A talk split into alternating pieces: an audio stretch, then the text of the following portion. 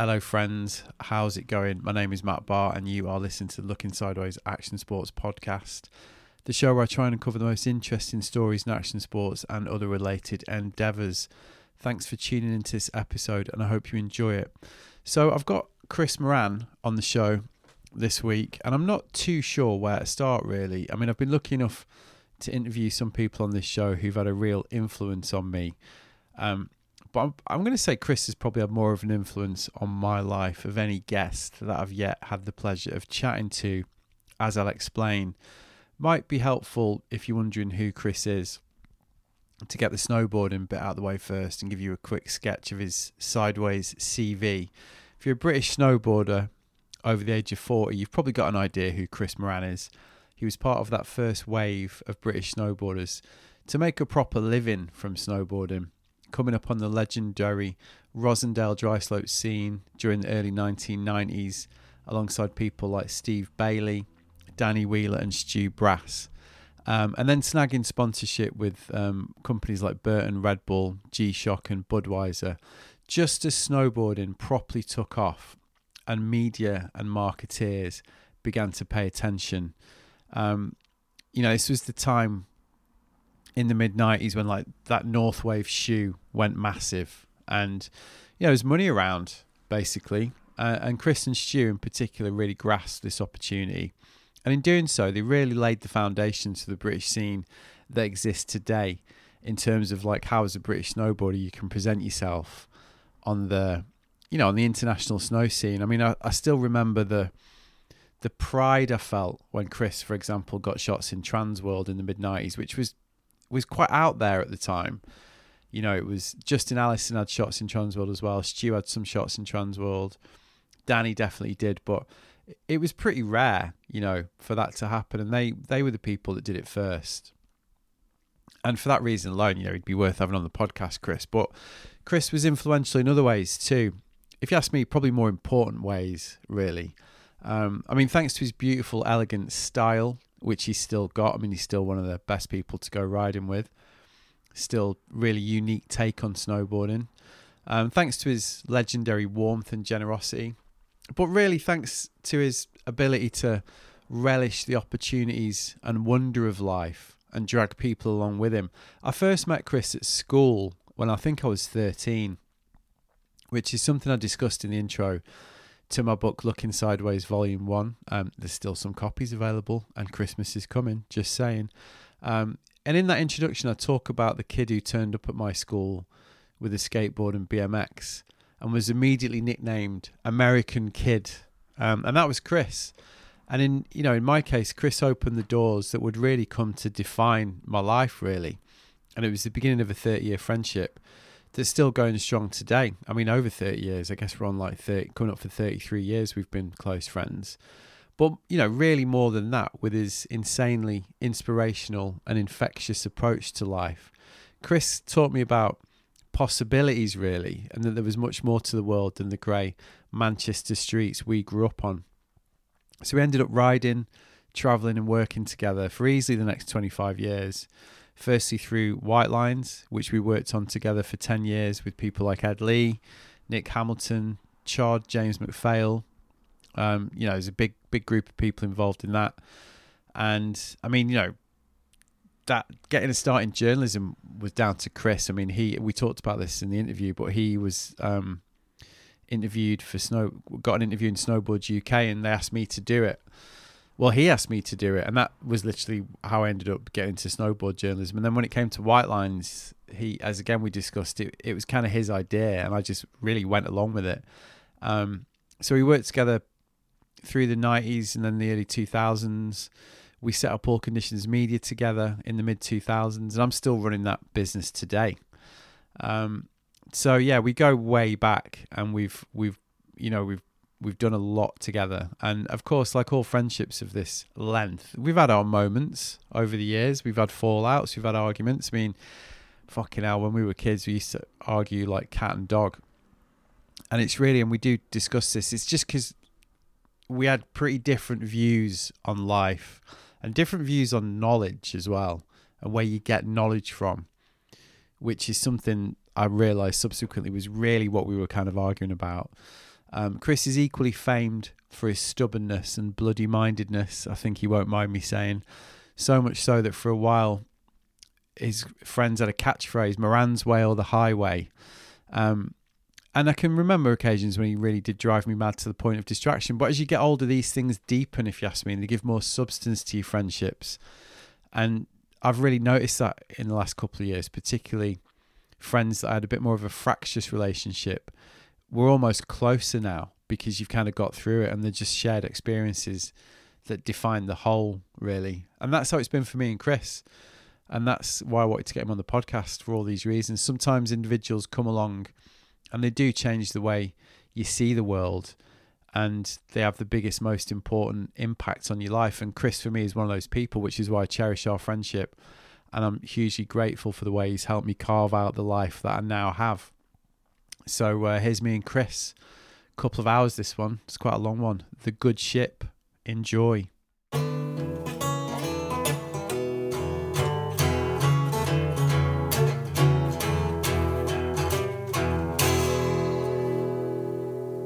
as I said to a friend of mine, Soraya, that was on recently, like I've actually got mic stands as well. I probably could have brought them, but I can't. I can't be asked. You can just hold it. I'll just hold it. Yeah, it's fine. So I finally made it to the sh- to the. I mean, it's is it a ship? It's a it's a boat, right? I don't know. I don't know what the differences are. I should do, shouldn't I? Yeah, Being it's great. Maritimer. I don't know if that's a mariner. Mariner. Mariner. There you go. Yeah, it's great. So why did you decide to buy a yacht and in the marina and live on it? Um. Well, do you know what? Right. Uh, obviously, it was not anything that I was thinking about. Have I not told you this before? Maybe. Like, so won't be the first time we've repeated stories to each other though. Might as well embrace that. So it's pretty mad because we were walking, like Harry and I were walking along where where you just walked, like along the yeah. Um, and there was so you know you're walking along in, in, Brighton Marina. There's there's a lovely path and there's all the boats there, and you know depending oh, on the tide, they're either right next to you or below you or whatever. Yeah. Um, and we we saw this like pirate ship, really amazing, huge thing, and there was a there was a guy um, working on it, and we you know you, there's like a barrier between you, but it's it's not much. So Harry just started talking to him, like an actual what like you know, like a fake pirate ship, obviously. Well, it's like the it's it's a brand of ships I, I found out now. Like they they made them in the eighties in Taiwan, I think. Right. Um, but they do look like pirate ships. I mean, if you looked at it, if you were a kid as well, you know, Harry's yeah. he, he was eleven at the time. Right. It's it's you know it's got three masts. It's got like it's a spiral staircase. Yeah. Put it that way. In a the plank. Middle. It's proper pirate ship.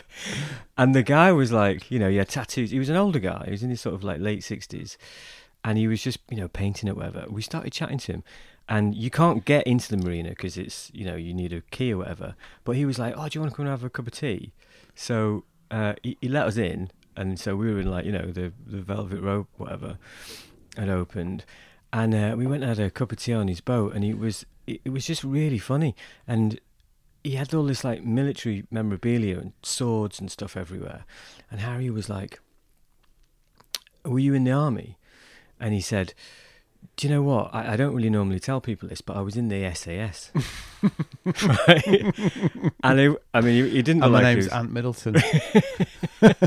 no, he was really. He was. You know, he didn't look like a bullshitter. Yeah, and he had that look of like he's seen things. Yeah.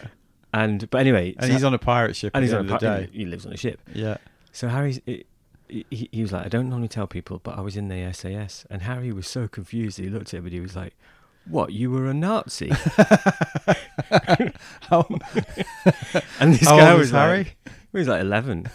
he was like, no, no, the British Army. and then he started.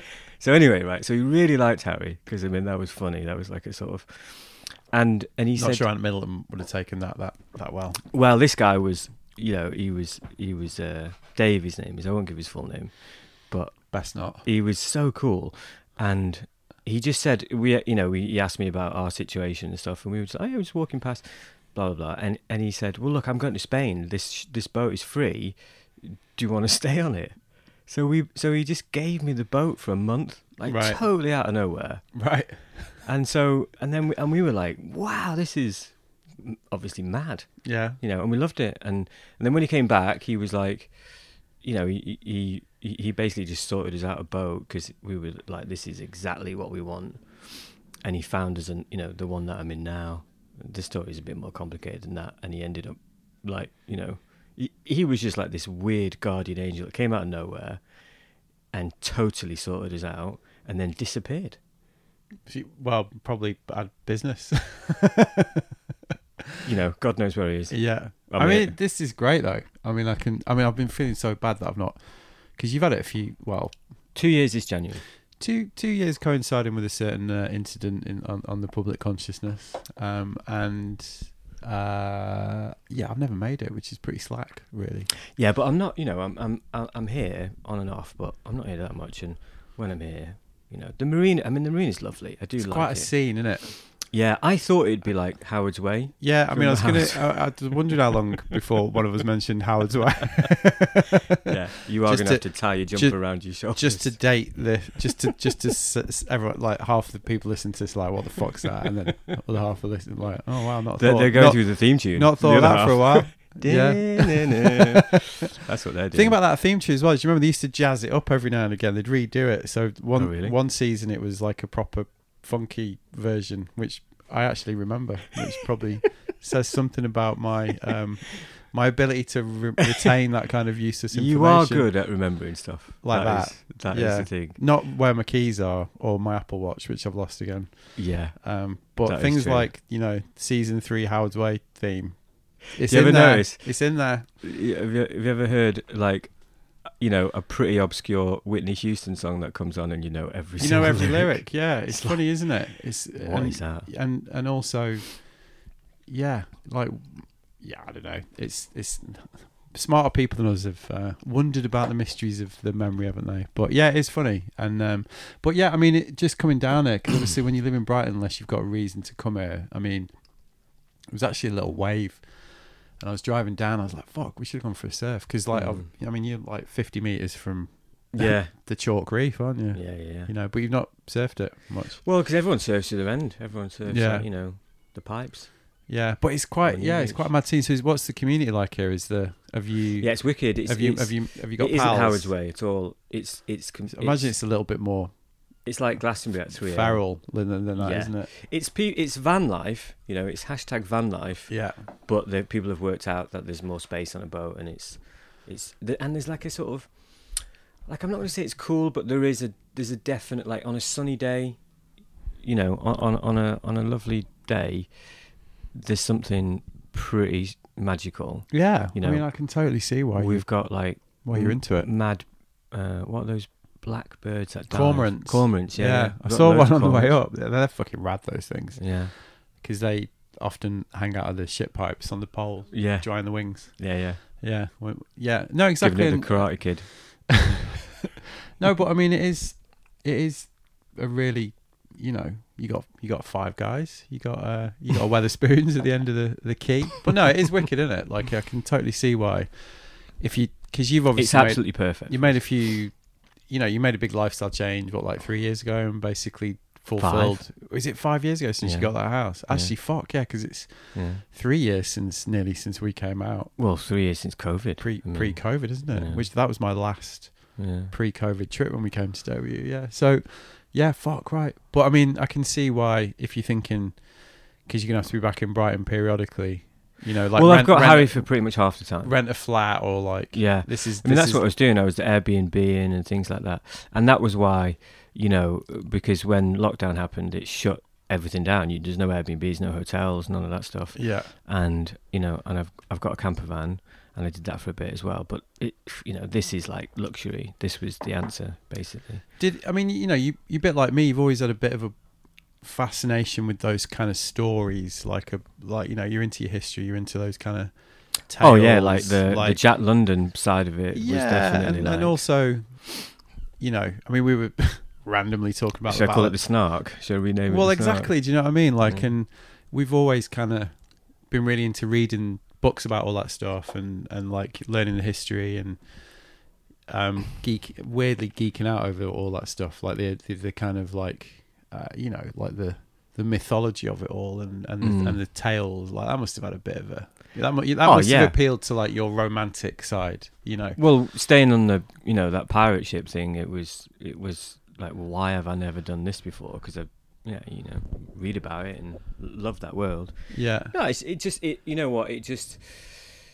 There's a few things, isn't there, in life where, where when it happens to you, you just feel like everything about it is right, and this just felt so right, and, and it was it was weird because I'd never thought about it before, and Getting you a boat. yeah, yeah, and I just you know I wish I'd done it years and years ago. It's brilliant. So you are, are you trained up? Can I can I sail it? Mm. Fuck no. But knowing you, you've probably had a go. Hold on. Let me find my. Wait. Well, that's what I'm not. Competent crew. An introduction to practical sailing. This is what. Hang on. You're not going to bring out the Donald Crowhurst book, are you? No, I've got one that's called Sailing for Dummies. oh, here we go. There it is. So you do. It's like the old Internet for Dummies yellow thing. yeah. Yeah. So. um, No, but I mean, sure- you know, surely you must be thinking of like getting trained up though. Like, yeah, originally I was going to do the, you know, because you can do the qualifications and stuff, and it, it doesn't look too bad. I mean, my neighbour, you know, he's he's, uh, uh, I don't think he's qualified, but he knows what he's doing. So, I've been out with him a couple of times, but um, we'll see, we'll see. I mean, I'd love to do it. You know, what, the one of the things that really worked was like Harry, you know, my son, is so into surfing and. Um, John John Florence it has like a has a sailing YouTube channel as well as his surfing. You might not know that because you. Might Yeah, you know, he's, it's it's called like Marine, isn't it, or something? Yeah. yeah, No, you know, he's obviously yeah. mad into it. And Well, there's quite a few of them. There's like uh, Torren Martyn as well, right. who just bought a boat, and to be honest, like he's kind of in a similar was kind of in a similar position to you. I think think knew a little bit about it, um, Right. and just sort of fired in really. So he's currently sailing around, from what I can tell, like around Indo and Right, and yeah, all yeah. that, and Yeah. you know, like that. that I, I guess that's why I ask really, because Well, it's there. I mean, you could literally just untie it and go in- more in up in on the on the marina. You're, you're, you're really up shit creek. That that that'd piss Cliff off, wouldn't it? If you. All right, lads. Just took it round the corner and then just jumped up, jumped Just in out of the back. I'd have to learn how the anchor works for a start. But no, you can you can take it anywhere. Of course, that appeals. you Yeah, know. And I can see, you know, obviously, if you if you want to do a surf trip, it's the perfect thing. yeah. Because when we were in Brittany, um, you're the worst person I've interviewed for changing mic volume. By the Oh, sorry. It's all right. I'll just keep doing the hand signal. Um, w- yeah, when we were in, we've been going to this town called Audierne in Brittany for the last. Well, we didn't go this year, but we went last couple of years. Just one of those classic like French towns. Yeah. Are we Um, actually? Is this the intro, by the way? No, this is- this is the Are we podcast. just straight in? This is Do- we don't do we're an 12, intro. We're twelve minutes in. We're This is Twelve it. minutes in. Yeah, um, and that town's um, it's beautiful. Like it's you know it could not be more perfect. Like Breton fishing village. That they've you know, and the French do that so well, don't they? Like Yeah, it's yeah. it's really well kept. You know, there's market every couple of days. Like Mm. it's just we loved it. And I and and and there's a little marina there. And I was a bit like that would be pretty appealing holiday, wouldn't it? Yeah, You know what I mean? Yeah, like yeah, just yeah. go around that coast, yeah. park Well, up for a few like days. Adventure, good food. You can drive a boat as pissed as you like as well, which is mad. Is Like, that in sailing for dummies? page one. Crack open the tins. Yeah. Um, yeah, it's it's it's a pretty yeah. It's definitely like it's the last of the worlds where there isn't there aren't many rules, you know, which is also appealing. Yeah. You are off grid, but then you've got to be responsible for yourself and other people, and you know I don't know. The more the more I'm in it, the more I like it. Yeah. I just can't do it. Yeah. But One yeah, day. Yeah. I mean, at that point that you say like there's no rules, I mean that almost because you know one of the traits that everybody loves about you and that's all you know that you're kind of really renowned for is the fact that you don't really tend to worry about those kind of conventions, if I could put that politely. But I mean, you know, it's a really Is that admirable. what I'm known for? Well, it's a really admirable Being Well, you know, you, you know, you always you like to you like to go your own path. You like to find your own answers. You know, me and you've always had that thing where like you're very much like I want to understand it. I want to experience it. I want to like work it out for myself. Like I want to roll my sleeves up and like I'm not really Yeah. going to accept this until I've like, you know, like and I'm I'm kind of pretty different with the way I approach things, the way that I approach like knowledge and and like Yeah. you know, like it's and that's always been like well, YouTube has been a big help for me. But I mean, because, that, you know- because if you know what you've done in France as well with the place that you've bought, and you know, you've just like you, you're not shy of like taking on a massively ambitious thing and like going like I'm just gonna work that out as on on the fly through through your whole life, really. I mean, you must recognise that that as a bit of a pattern, right? Uh, yeah, yeah, yeah, yeah. That's Well, I don't know That how can't else- be the first yeah. time that someone's pointed that out to you. I think it's the first time it's been pointed out to me. I've obviously I've thought about it myself, but then you know, I, I normally I think about it when it's like two a.m. and I'm watching like YouTube videos of like plumbing diagrams and like, uh, what the fuck am I doing? but it's just you know, this you go down rabbit holes, don't you? And in in the past, before the internet, I don't know what I did. I think I just guessed it. well, I I Yeah. remember you just tried to work it out by Yeah. you, you know you you just always had that like real strength of character that real like I don't even know if it You know con- what I don't even I don't even know if it's like confidence is the right word it's just like you you've always just had that I mean it's what makes you kind of a leader really because you've always had that thing Do you that, think I'm a leader? yeah I do Live on my own on a boat. no but but I do though because I, because I think like ultimately you want to live your life on your own terms and that's probably a simpler way of putting it isn't it you know Yeah. and and you, and you you're not afraid to make decisions that enable you to do that and you've always been like that you were like that when we were kids you know you were like that when you know I mean I'm when we met I mean I think I was like 14 when you fucking gave me lifts like air cadets didn't you you know when we met Yeah. like and you you were like yeah. 17 or something and Yeah, because I just got my driver's license. yeah, And, yeah, and even then you were like that. Even then you were just like very single-minded. Very. I mean, I think it's one of the reasons why, as a fourteen-year-old, I was pretty impressed. You know, I was a bit. I was a bit like, wow, fucking hell! Look, check this bloke out. You know, he's he's like certainly not like everyone that you meet around our way. Right. yeah, yeah, yeah. Weird, isn't it? yeah. I mean, where so you know, th- this must this feels though like with France and this rule number two.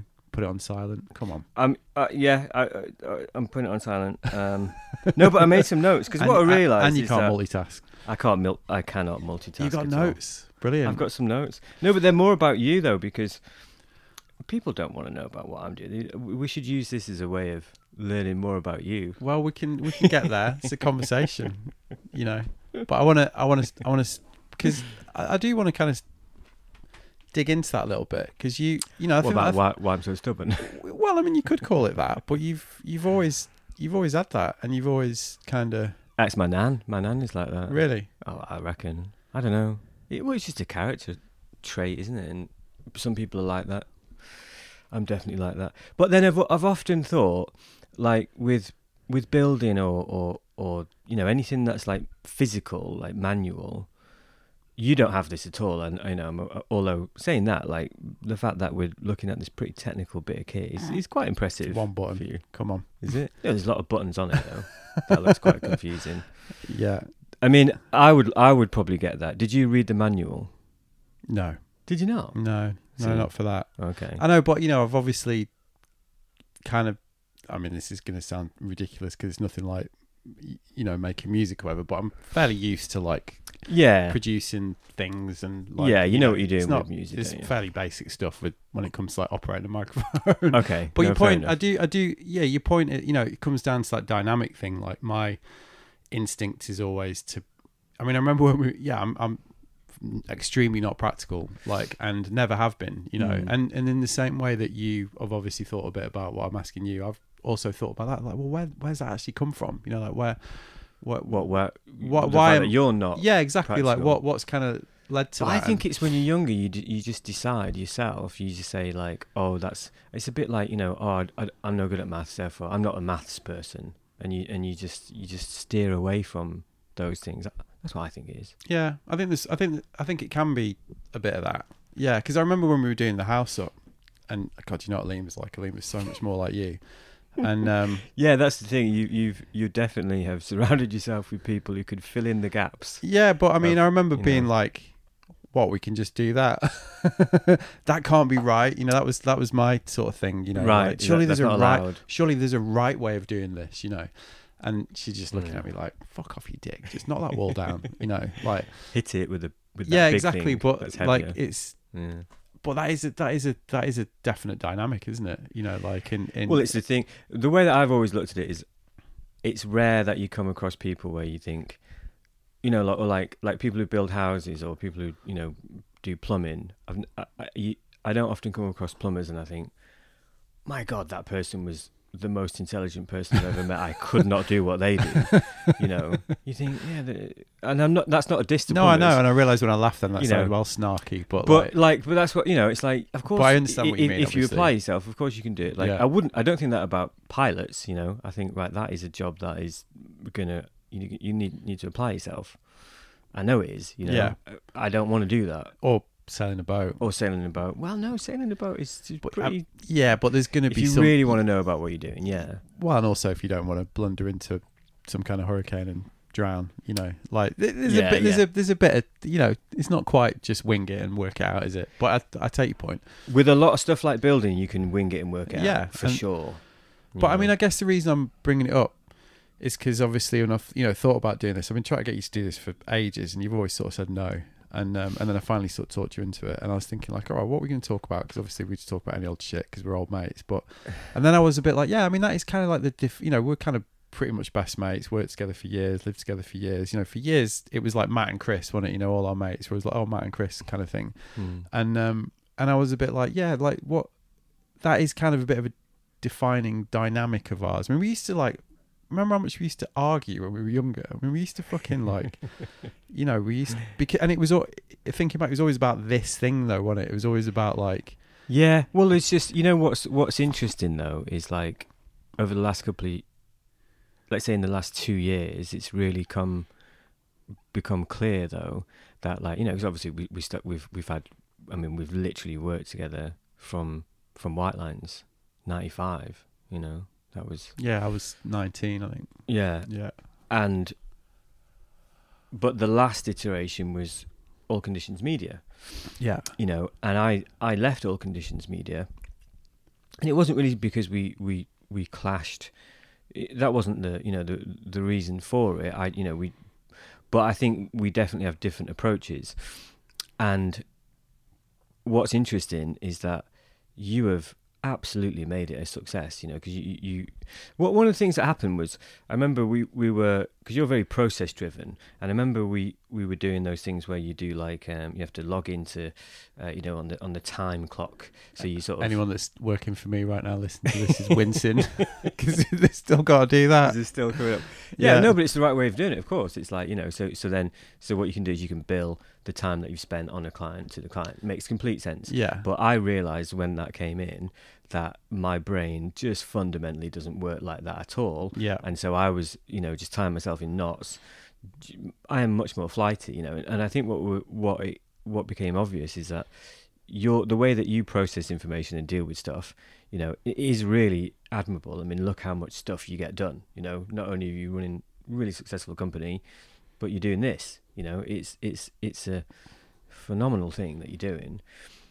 At the same time, you know, I went off and you know, and this is the first time that we've probably worked on our own. Well, not on our own. Yeah, um, but, I- like, we you know, we weren't literally working worked together. from when I left university. Yeah. I mean, like we and that was twenty years at Yeah. that point because it was 2016 you left, if I remember rightly. Cause, Yeah, it was Brexit. Brexit was really the cause. yeah, Of, and then know- and we yeah, so it was 20. It was over 20 years. Yeah, and you know, but then at the same time, like you know, things for me have been really good as well. Yeah, And what that would say to me is that we we were both right in our approach. It's just whatever works for you.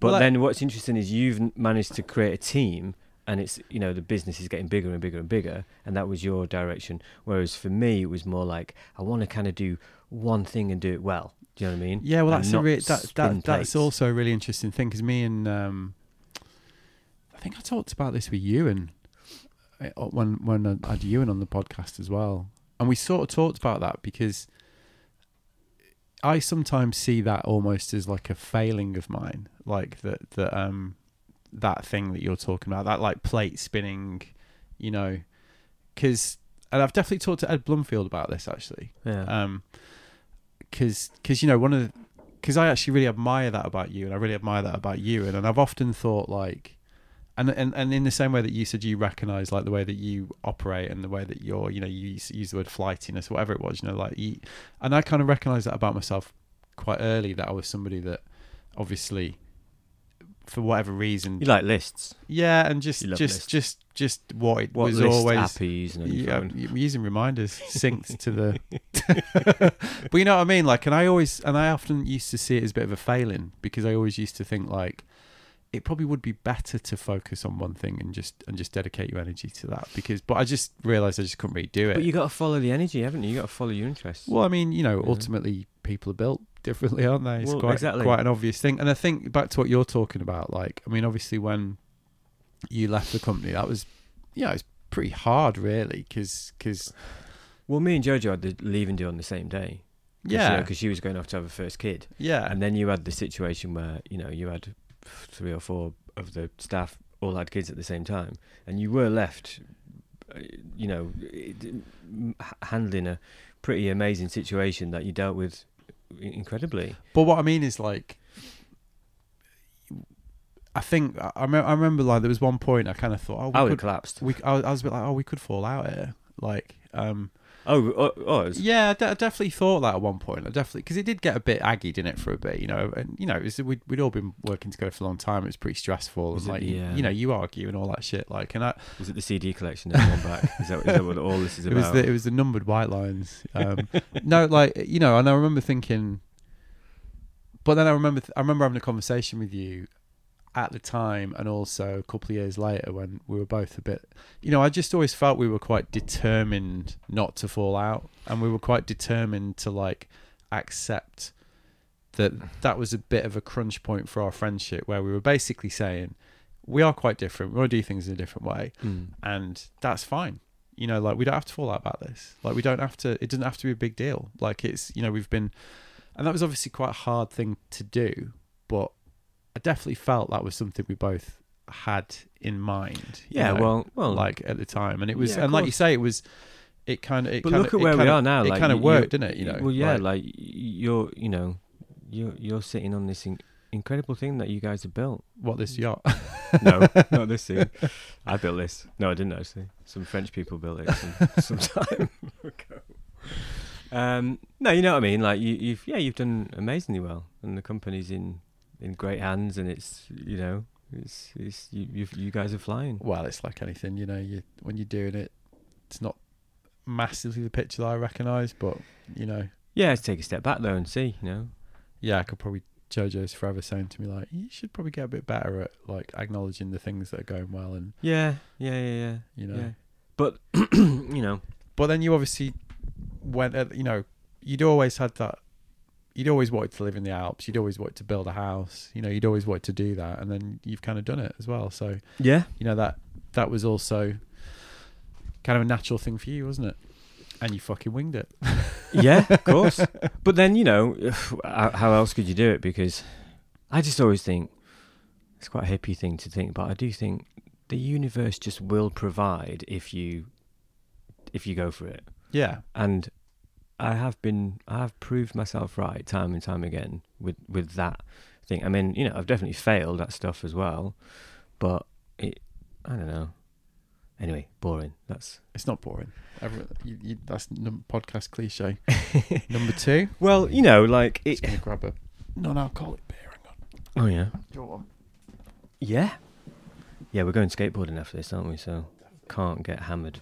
That is not going to be good for us. Definitely, definitely Um, don't need to be drunk while skateboarding. No. Oh, look at that. It's not going to help And me. the cold as and well. the cold. Yeah. Not bad. So where where where are you at with the house? Yeah, pretty much on you know skirting boards. So the the home stretch. Um, I mean, you know, with that, so I just I met like a group of people. Got a big big shout out to John O Stevens because he, you know, uh, John O is just been incredible with that house. Like, I mean, really, he's built the house. I've just got in the way. um, and then yeah, just you know, a- a- along the way, just kind of g- grabbed other people and tried to tr- tried to make something. I think my job is to try and make it a bit fun. It seems, I don't know if it has been. It's been fun for me, but to build it. yeah, I love it. You know, I mean, are you gonna are you gonna like because the plans to have it as like a rental place, right? And Well, I don't know yet. I mean, I'll see. The idea is where it is is perfect for like mountain biking, road biking. That is Yeah. probably what I'm going to try and do. But there's talk about them putting a lift in to Courchevel. So if that happens, then it, it will be a bit more available from Bozel, from Bozel Right. for, for skiing and snowboarding. Um, but I don't know. I mean, it's just it's a beautiful place. It's a, an amazing village. I love the village.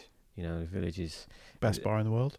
Uh, well, what in Bo- in Bozel? Yeah, well, there's like Rock. four now. Right. you haven't, you haven't. It's really changed since last time you were there, you know, and uh, yeah, every year it just gets better and better, and the communities, like the Mary, is just so cool, you know. Like, I'm sure we could talk about it, but we went to them and said we want to build a skate park.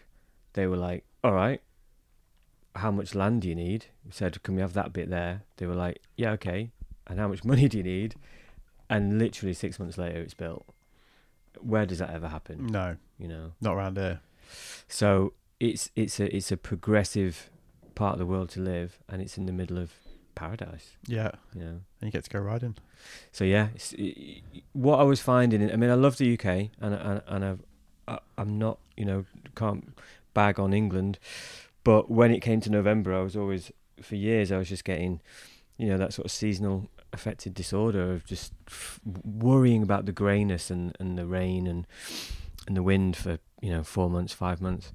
Whereas there, you just you look forward to it. It's you know you, you get all that crispness and everything's orange and beautiful at the moment, and then the snow start coming, and you're looking forward to you know the, the day the lifts open, and then you're looking forward to spring, and then you're looking forward to. Well, you need to get away in the summer; it's too hot now. but you know, Yeah, and we had a fire. yeah. God, that was mad. When Yeah. you that you must have shit yourself. Mm. Came pretty close, right?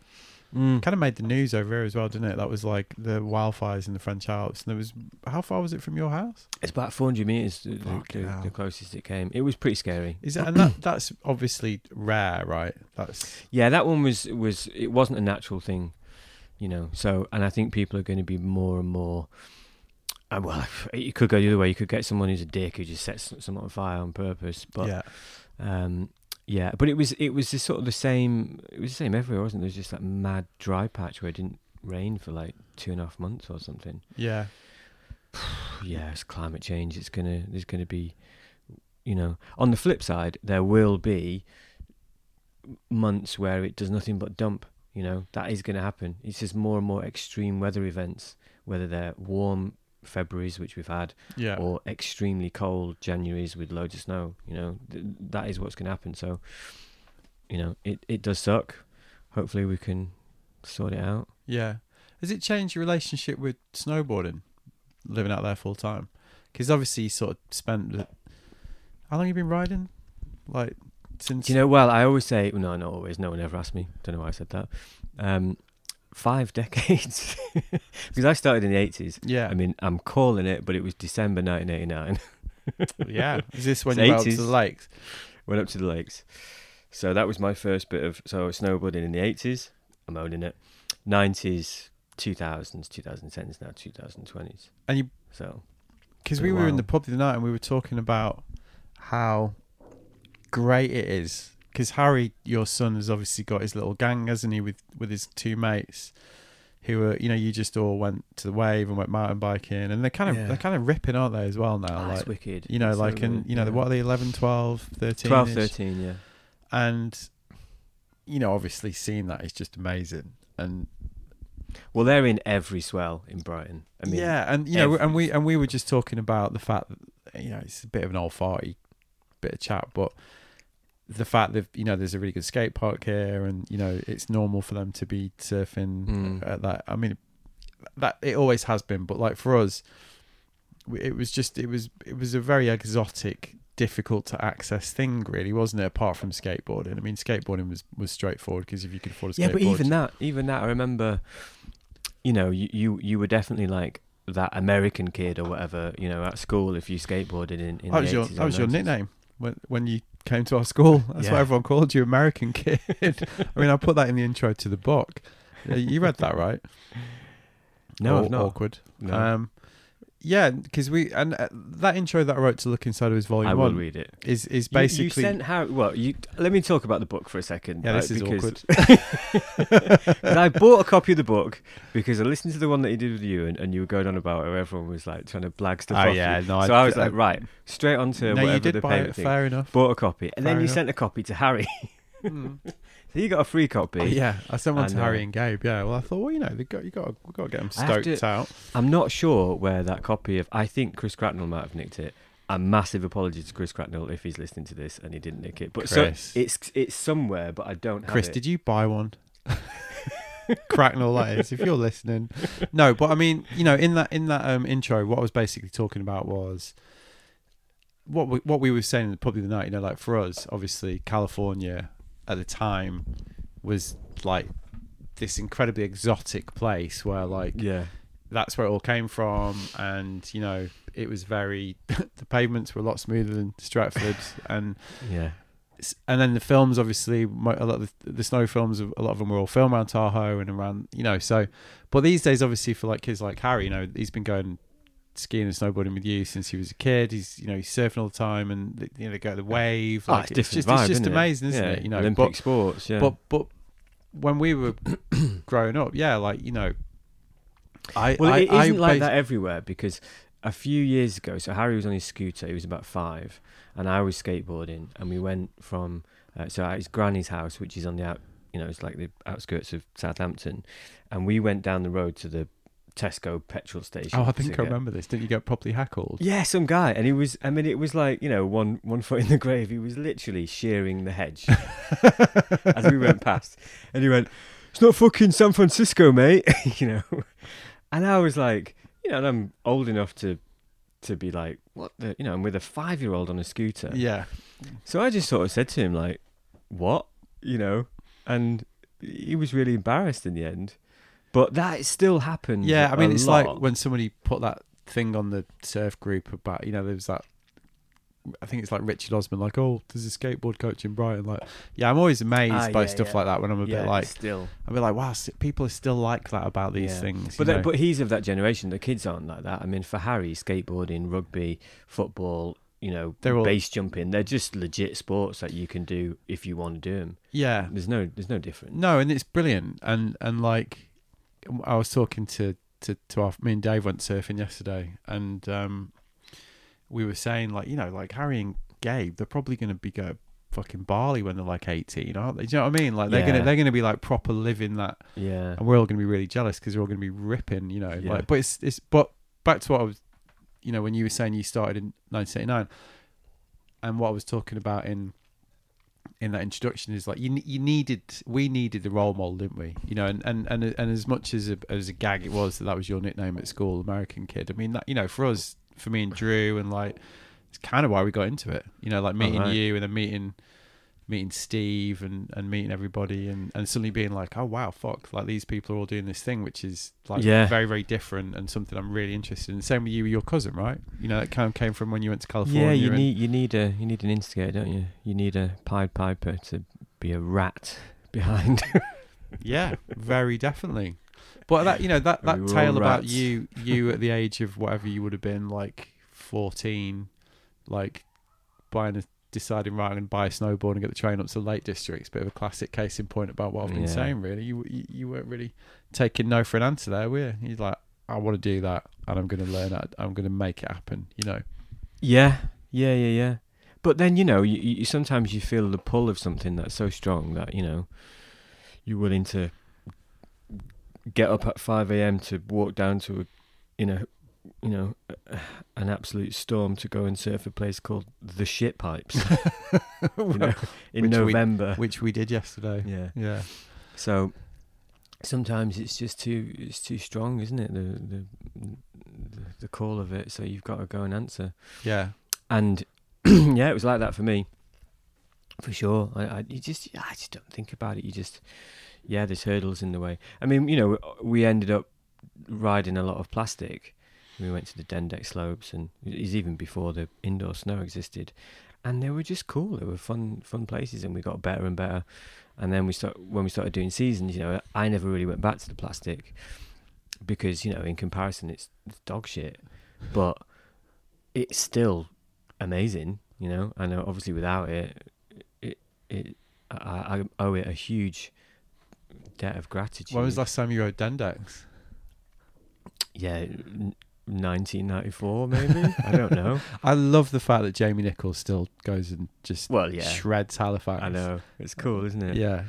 No, I mean, no, no, when was it? No, actually, so there was um there was one of those like rolling ones. I went to Vienna a couple of weeks ago, and Right. there was one of those, and I had to go on that, and it was horrible. Yeah, I don't have no, great memories of that really. no, but you know, it's that that's just that's just part of it. I mean, I suppose, you know, my my neighbour in France, like he he learned to surf in he he grew up in Dieppe, you know, just Oh right. yeah. So he, but then moved to Tahiti when he was younger and surfed like you know these amazing waves in Tahiti. I doubt he goes back in the water when he's back in Dieppe. Do you know what I mean? Yeah.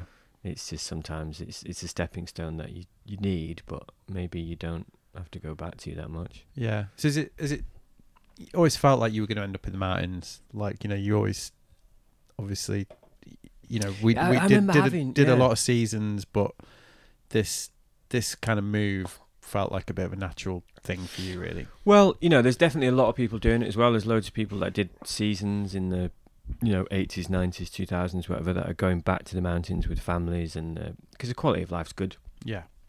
Um, I see that a lot. You know, it's a bit like the skate parks here. You know, in the nineties, it was just people who were under twenty years old, and now it's like the, f- the whole family.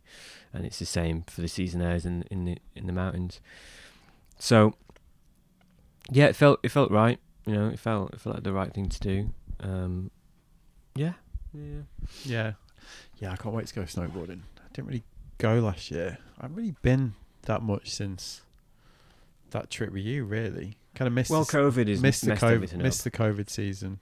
Mm. Did two trips last year to Jackson and then Aviemore. And Aviemore, the classics.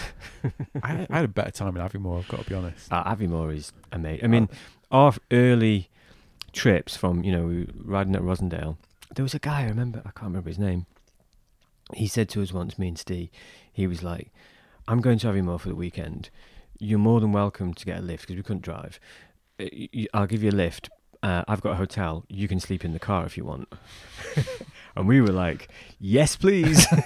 so you know that began like, I mean, years of just sleeping in cars in sleeping bags, and you know, and we were just stoked. We were there in our, what was it, um, C&A, you know, snow ski gear, snowboarding.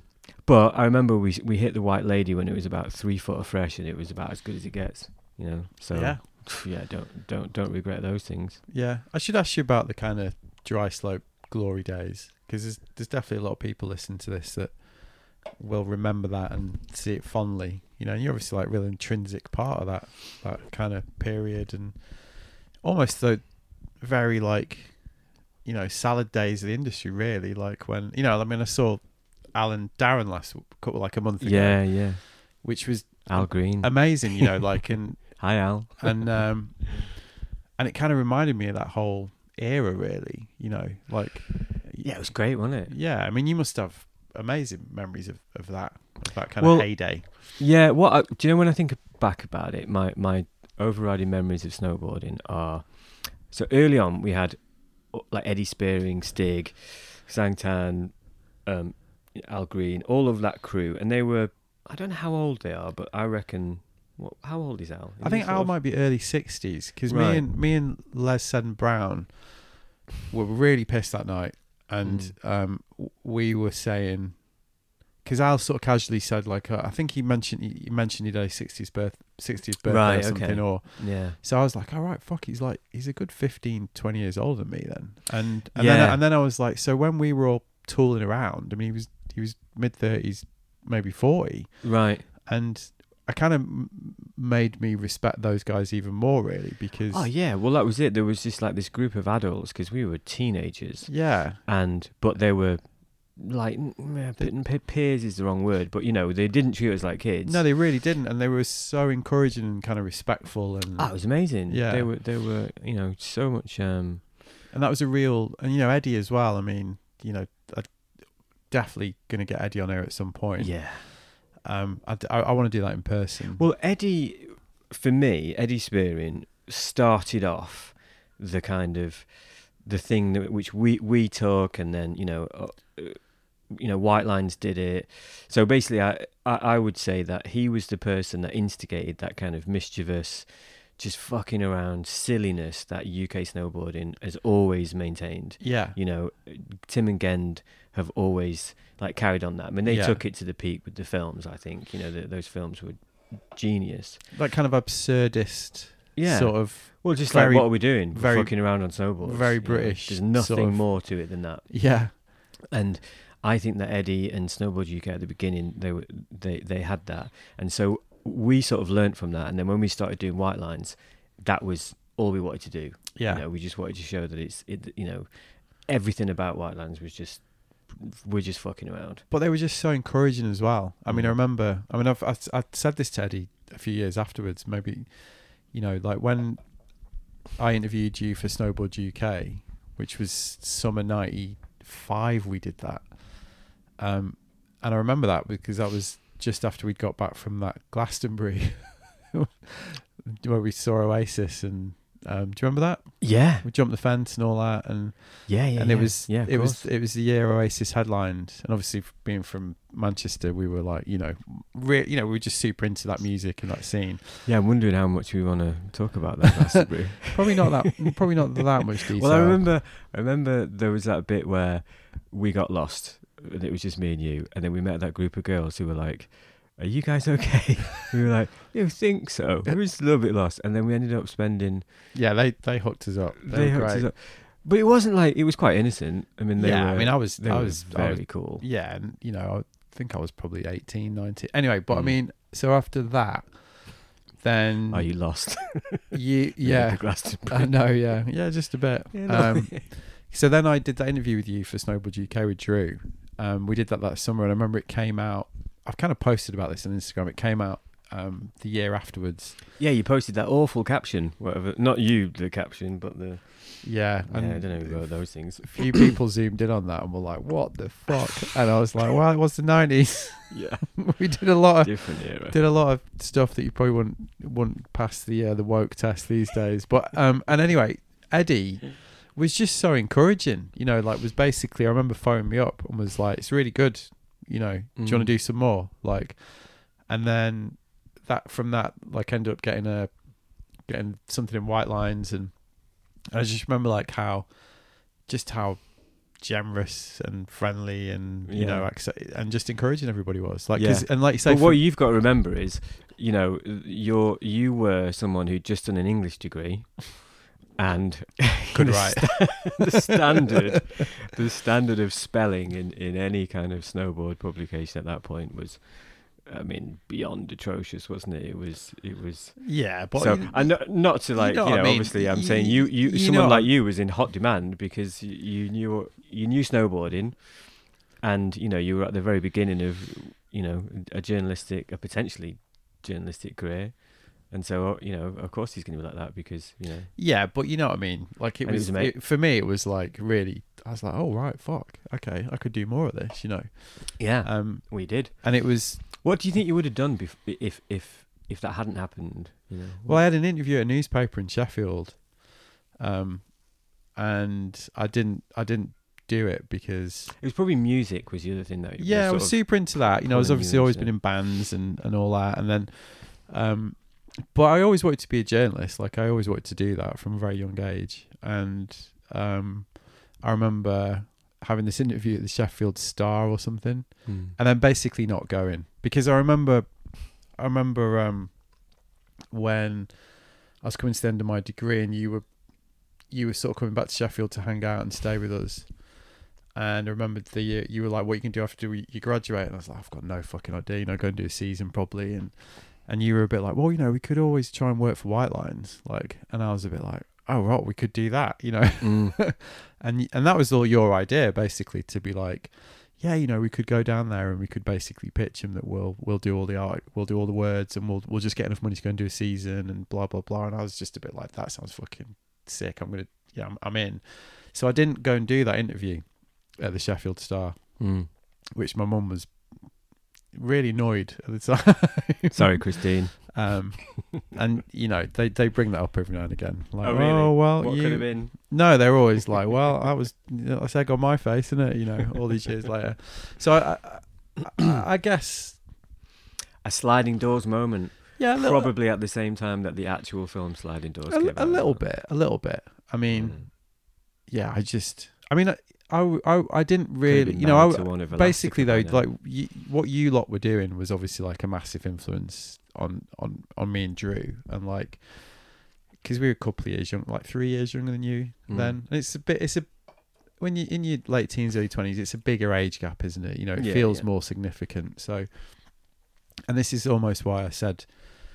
You know, you were a leader, and you were like, oh, you know, whatever. But you know, back then we did kind of follow what you were doing. Really, you know, it was a bit like because you know that first season in France, you were like, yeah, I'm going to sort house out, you know, Right, and yeah. and like, and we were like, cool, Chris is going to sort all that out again, you know, like, and and we and you know, and then we got to Méribel, and you like introduced us to like absolutely everybody, and you know, it kind of so, you know, I was basically wanted to go snowboarding, get pissed, and fuck about. So it was a bit the of a season, good combo, classic. really, wasn't it? yeah, no, it's pretty attractive. How about you? What would you have done if you hadn't have um, stumbled into this bizarre path?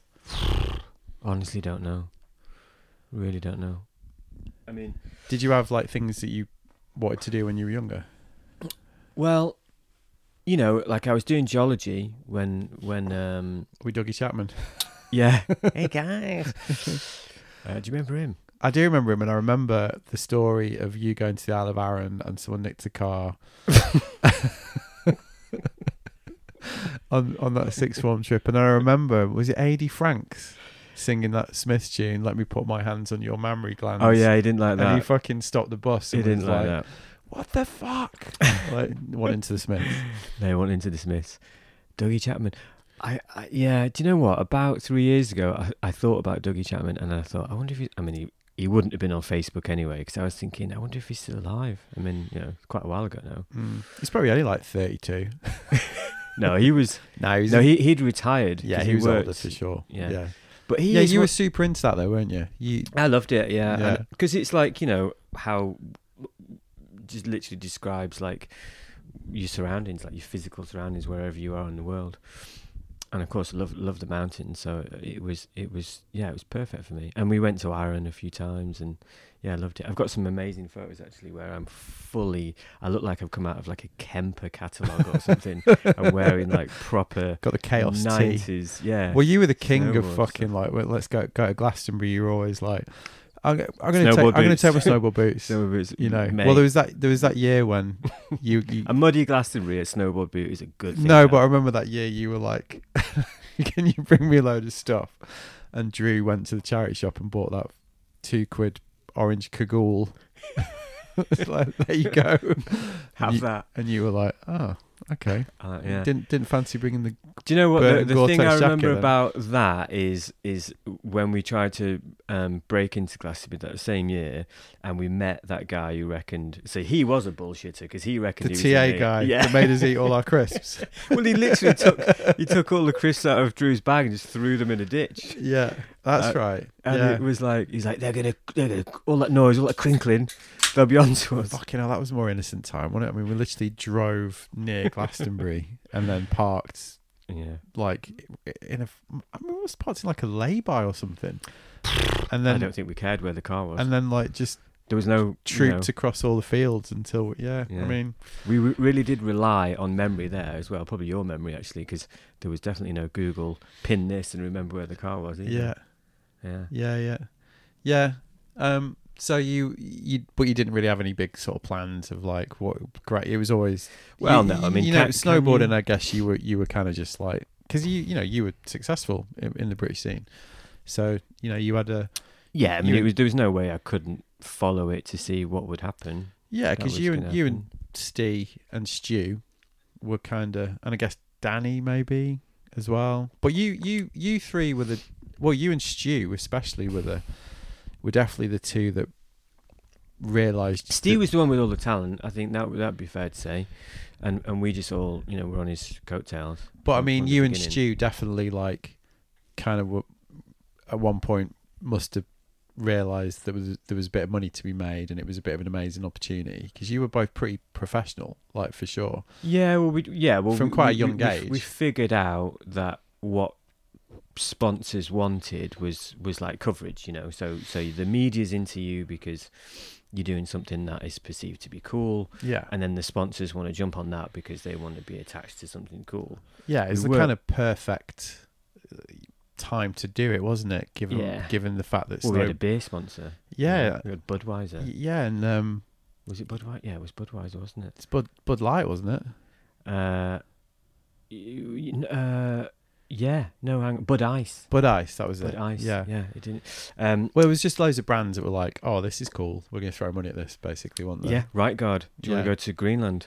Yes, please. yeah, yeah, exactly. Yeah. Well, the the Bud Ice thing was funny though because we ended up. That was when it started get, getting pretty mad because like you know we went to Japan. Is that when you met Bell? Yeah, with like Loaded magazine and um, Ministry of Sound magazine magazine. You know, and that was massive at the time. There's a guy. He's well, he was Disco Dan, I think his name was, and he came on. He came on that trip, and you know that trip was wild. Like I remember, there's a couple of PR girls that were ran it, and now you know obviously because we work, you know, this is we're on the flip side of the industry, and I remember that one of them shouting as, you know, people were heading off into the night, and someone had talking about getting like you know hookers and cocaine in a non-ironic way, and someone was like, "Get a receipt." yeah, no, I, I, I, wasn't involved in any of the. any of course stuff, not, of course not. No, but I mean, because also thinking about that when you said that, I remembered you, because that's also how we ended up, kind of, really forging a bit of a career, wasn't it, as journalists? Because, because every trip, first you would do, then I would do after that. You would just meet all these people, wouldn't you? And you'd meet Yeah. editors and you'd meet other journalists, and and you would then. well, I think we realised that snow, book, snowboarding. Yeah, we, well, we we foolishly thought snowboarding maybe had like a ceiling, so Mm. we'd have to go into, you know, something a bit more mainstream. But as you right, and I know you've talked about this before on the podcast. It's like actually that niche is is all you need. I mean, this is look at this. You know, this you you, you go and meeting all these people with fascinating stories from from the action sports world. But we didn't know that at the time, you know, No. and of course we couldn't have predicted the way the internet would allow these kind of things to happen. So we thought it'd have to be It's just reminded me of when you got that laptop, and uh, we I think that was our first season, wasn't it? Oh, And that you- fucking bowl of, of coffee. Well, no, well, I was laughing about that, yeah, but I remember the fact that you, because you you had the laptop that you could plug your phone into, and stream to the internet in Yeah. like, you know, ninety seven or whatever, and we did a se- yeah, proper Mission Impossible stuff, did it? did a season like basically sending the whole mag back on that until you slopped a bowl of coffee on it. That was an annoying day. yeah, yeah, I know. But you know, if what we couldn't have predicted is that we were trying to get into uh, the world of print media just at the time that the internet was about to just absolutely shit on the world of print media yeah. in a way that was just you know made everything totally un Well, it happened really quick, didn't it? I mean, I talked about this on one of the blogs that I've done, um, and I remember because you had that period. I mean, I really rinsed this, but doing all those press trips, it's like kind of ten years, really. Like of of you know when when we left Whitelines, but also before that, because we were doing a lot of travel writing, weren't we? And we were a bit like, all right, there's a bit of a career in this. You know, we could we could earn money doing this, like away from snowboarding. So started getting on that weird little PR press trip scene mm, and did you know I did a, definitely did 10 years of them and it was fucking really good laugh mm.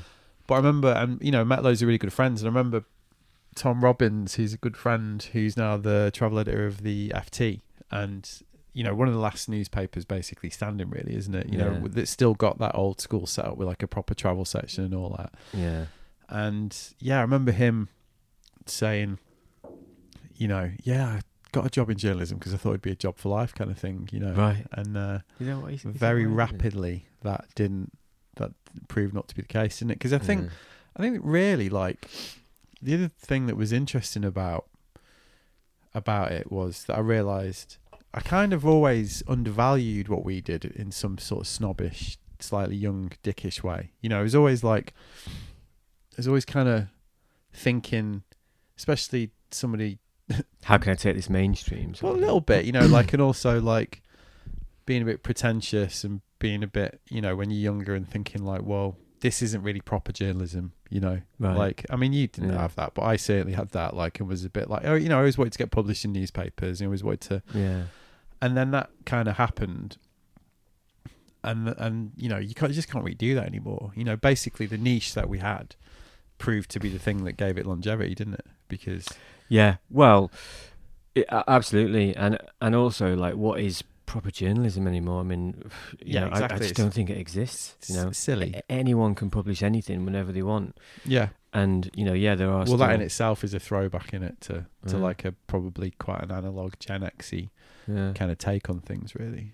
Yeah, well, it was always that thing. It's the same with music, wasn't it? It was always like the goal was to sort sort of get signed rather than to just make something happen yourself. Yeah, exactly. Which I And think it's- you know, when I've looked back on on that, I think it's way healthier now. I think because I think Mm. these days, obviously, it's much harder to make money from things like you know being a musician or whatever, and that's obviously problematic. And you know, that's another argument for another day. But I think if you're doing it now, that you're doing it because it's just it's something that you're passionate about and you're enjoying. Which is what it should be, right? this is what it should be. Yeah, You know? definitely. Yeah. Well, I've just done a piece for Whitelines. I mean, you know, massive thanks to Whitelines because since '95, I mean, well, what, what's really lovely, isn't it, is that they still they're still doing mags, they're still doing stuff, and every now and again, when they've got something to do, they they get hold of me and you because we, we've got the heritage and we go back to the early issues.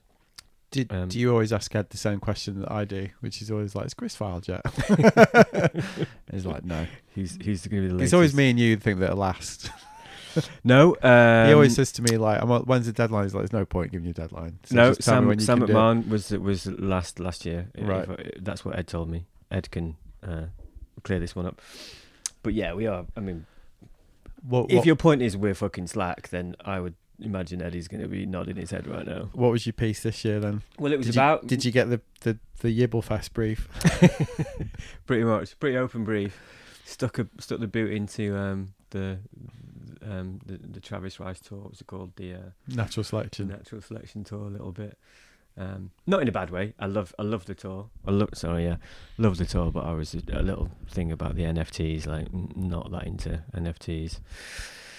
Um, and it was about musicians. It was about like you know maybe we're in this. Um, the thing about musicians is you know there was this golden period from the sort of fifties through to early two thousands, whatever, when they were multimillionaires. But but like you know prior to that they were just absolute you know shit shovelers and Yeah. kind of gone back to that. Yeah, yeah. And uh, it, the idea was that is snowboarding the same thing? Was was there this golden period? Is it inevitable? Probably not. You know, snowboarding is a little bit on on the on the wane Do around the world. Do you think so, or is that Well, fact? Uh, yeah, just I mean, it, just the energy. You know, the energy is probably with skiing a bit more. I mean, I think all the seasonaires probably want to ski. I uh, you know, I think snowboarding has reached its its its place. Um, you know, a, a few Olympics ago, it was it was the it was the one that everyone wanted to watch. It was where all the, the coolness was. Whereas I think now the skiing is sort of you know come back. Like the skiing half pipe is amazing to watch. The ski across is you know what I mean. There's not Yeah. you know and like harry doesn't look at skiing as like oh that's uncool and snowboarding is cool he's just like that his generation are just like but that was always so sports. weird, that wasn't it? Like, because I remember when I was. but it was in the 90s i mean you know It was for a bit, but I mean, you know, yeah, but I mean, like we gave a shit. I mean, no we lived with skiers all every season that we did, and we would go out, you know, like that. but i wonder if 10 years before we would have yeah because we lived with the kind of sort of i wouldn't say they were pioneering skiers you know but th- they were amazing hello sandy i skier john you know? They were really cool but they were like the they were on skis which were just you know futuristic skis. They were into free riding skiing and there weren't many people doing that at that time. And that's the skiing which but they took that that's why they were living with snowboarders because they they wanted to you know go free riding with us. They wanted to go in the backcountry. And snowboarding gave that back to skiing. I think if you went back to like the very you know late eighties, early nineties, well, Glen Plake, you know, we we loved those films, didn't we? Because it had the same sort of energy. Yeah, that's why I, I, you know getting Greg Stump on here was like yeah, just you know so stoked about that because Yeah. those were he hit it so sweet as well, didn't he? With all, all of the um, uh, Z, uh, what's what's the ZTT. ZTT label? Yeah, did you listen to that one? He was brilliant about I, yeah, I did. Yeah, yeah, yeah. And because I, uh, I was interested, like how he got, you know, that it was just accident, wasn't it? Basically, the music and, but so cool. I mean, I remember the Frankie Goes to Hollywood, you know, Warriors in a Wasteland, watching that in Chamonix. It's just like, wow, that's cool. And I, of course, we didn't care if it was skiing or snowboarding. It had that right energy. yeah, But if you watch those films now, they're on skis which are, you know, those are just bullshit skis that are not made for those conditions. And so very quickly after that, it was, you know, the the skiing industry worked it out, started doing what the snowboard manufacturers were doing. Same with the marketing. Same with the kind of you know making stars out of people like Glen Plake or, you know, some of the the skiers that came after, and it's you know they they kind of pulled it back. But I think in the eh, late eighties, it was, you know, skiing was pretty uncool. It Yeah. was the golf scene, wasn't it? You know, the yacht yacht club scene. yeah, yeah. I mean, it's it, it is true. But you, so you think these days? I mean, that's the premise of your article, is it? That that you think snowboarding's Something like that. I can't quite remember. Me and Ed just talked a load of rubbish, and then he's like, "Go for it." Hopefully, try and make it funny. It doesn't sound very funny, does it? sounds interesting though, because it. I mean, it's a bit of a bit of a perennial. It's got a lot of dildo references, as, as I remember. Yeah, well, wouldn't expect that, but there you go. yeah, It's Whitelines for you. yeah, yeah. No, I'm looking forward to coming out. I'm going to try and do a bit more snowboarding this year, and a bit more, you know, a bit more touring as well, a bit more splitboarding. Yeah. Well, that's it. You know, as we're getting a bit older, it's more. I mean, it's the quality of the snow, isn't it? We want good snow.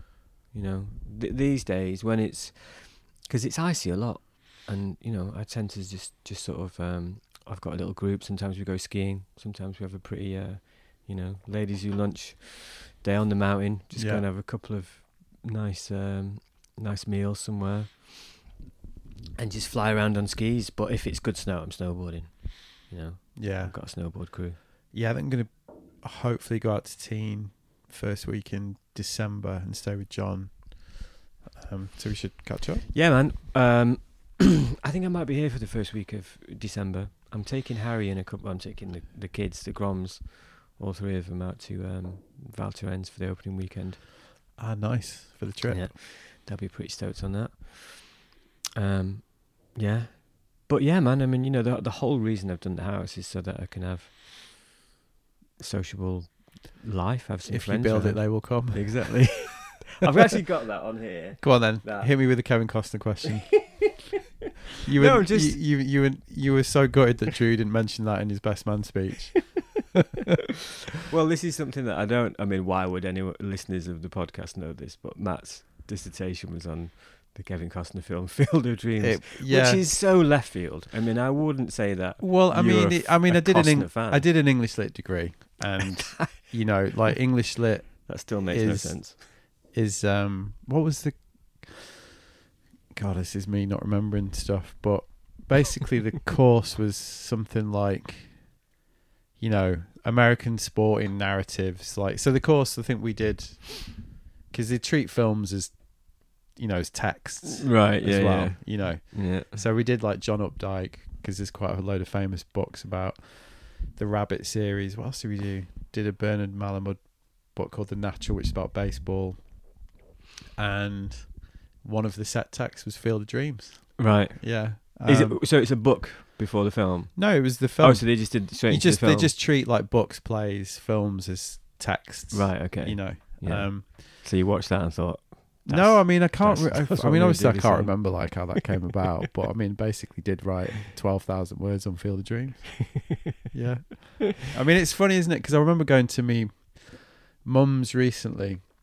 did you find it? She she basically said, "Oh, I found a load of stuff of yours in, in the loft," I, and it, I was going through all this stuff, and it was all handwritten, obviously, because it was kind of before any- anyone had computers. There's all the Mm. essays I'd written at school and university and stuff, and I was like, "I don't who who's written this?" Because the writing was so neat, you know. Oh, that's not you then. No, exactly, and it's, it was me, and I was like, was like that's actually I actually wrote that. That's so weird. And I read one of these essays, and I was just, you know, it's just one of the things that like I have got no memory Really? whatsoever of that. Like, Yeah. you know, Well, do you know what's what's interesting is that I so obviously you, you saw it because I sent you I spammed you with loads of pictures, but I, I put up the whole row of Whitelines recently because I just finished a bookshelf in the yeah, in the the house. dr- one of the dream, one of the dreams you've had for a long time. well, yeah, exactly. Talking of Costner's, um, my bookshelf of dreams, and you know that was that was quite a moment, and.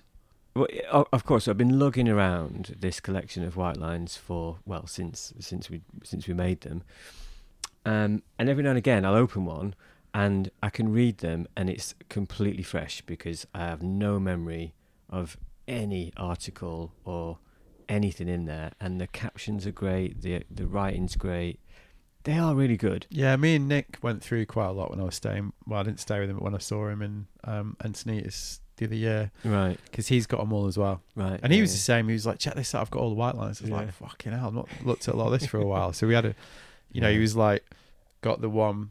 I think it was issue one or issue two where someone complained, someone's mum complained. Oh yeah, yeah, yeah. like, "You've won a subscription."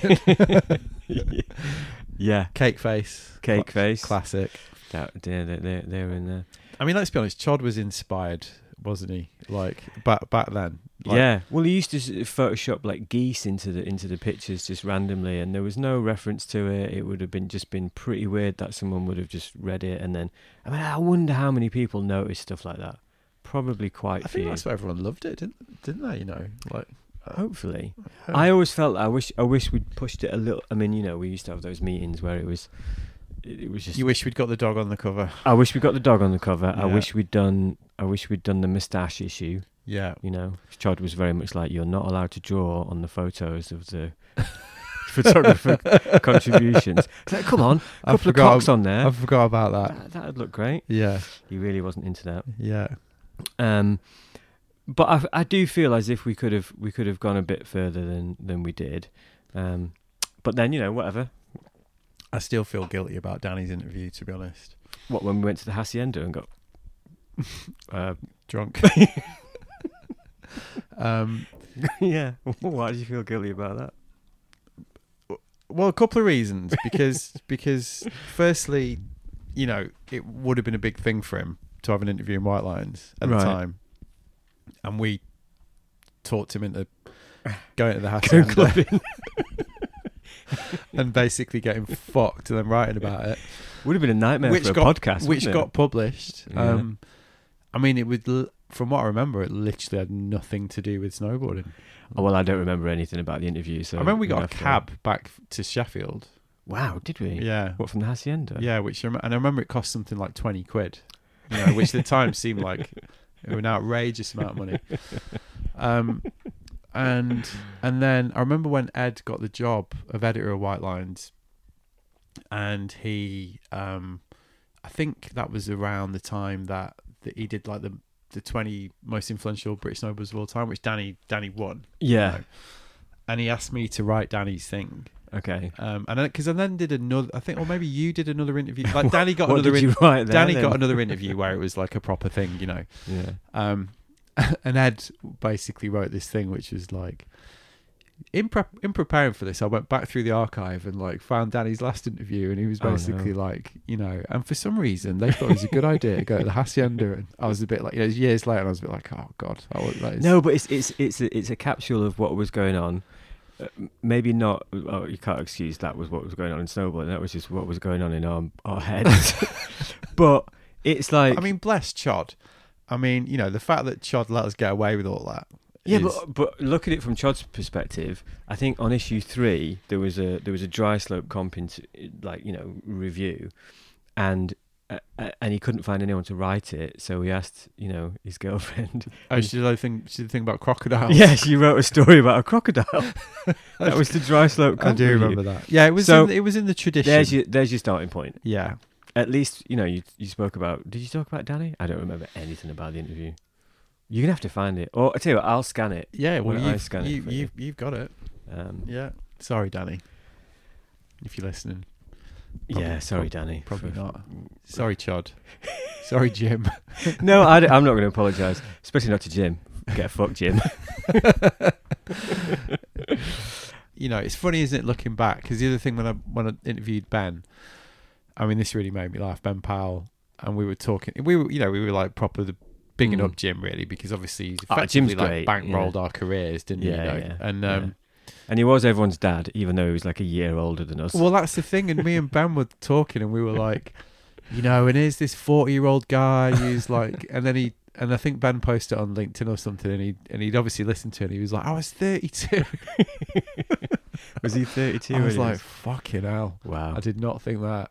No, that's funny. Yeah, Oh, it's great. What? Imagine walking back into One Sturt Street.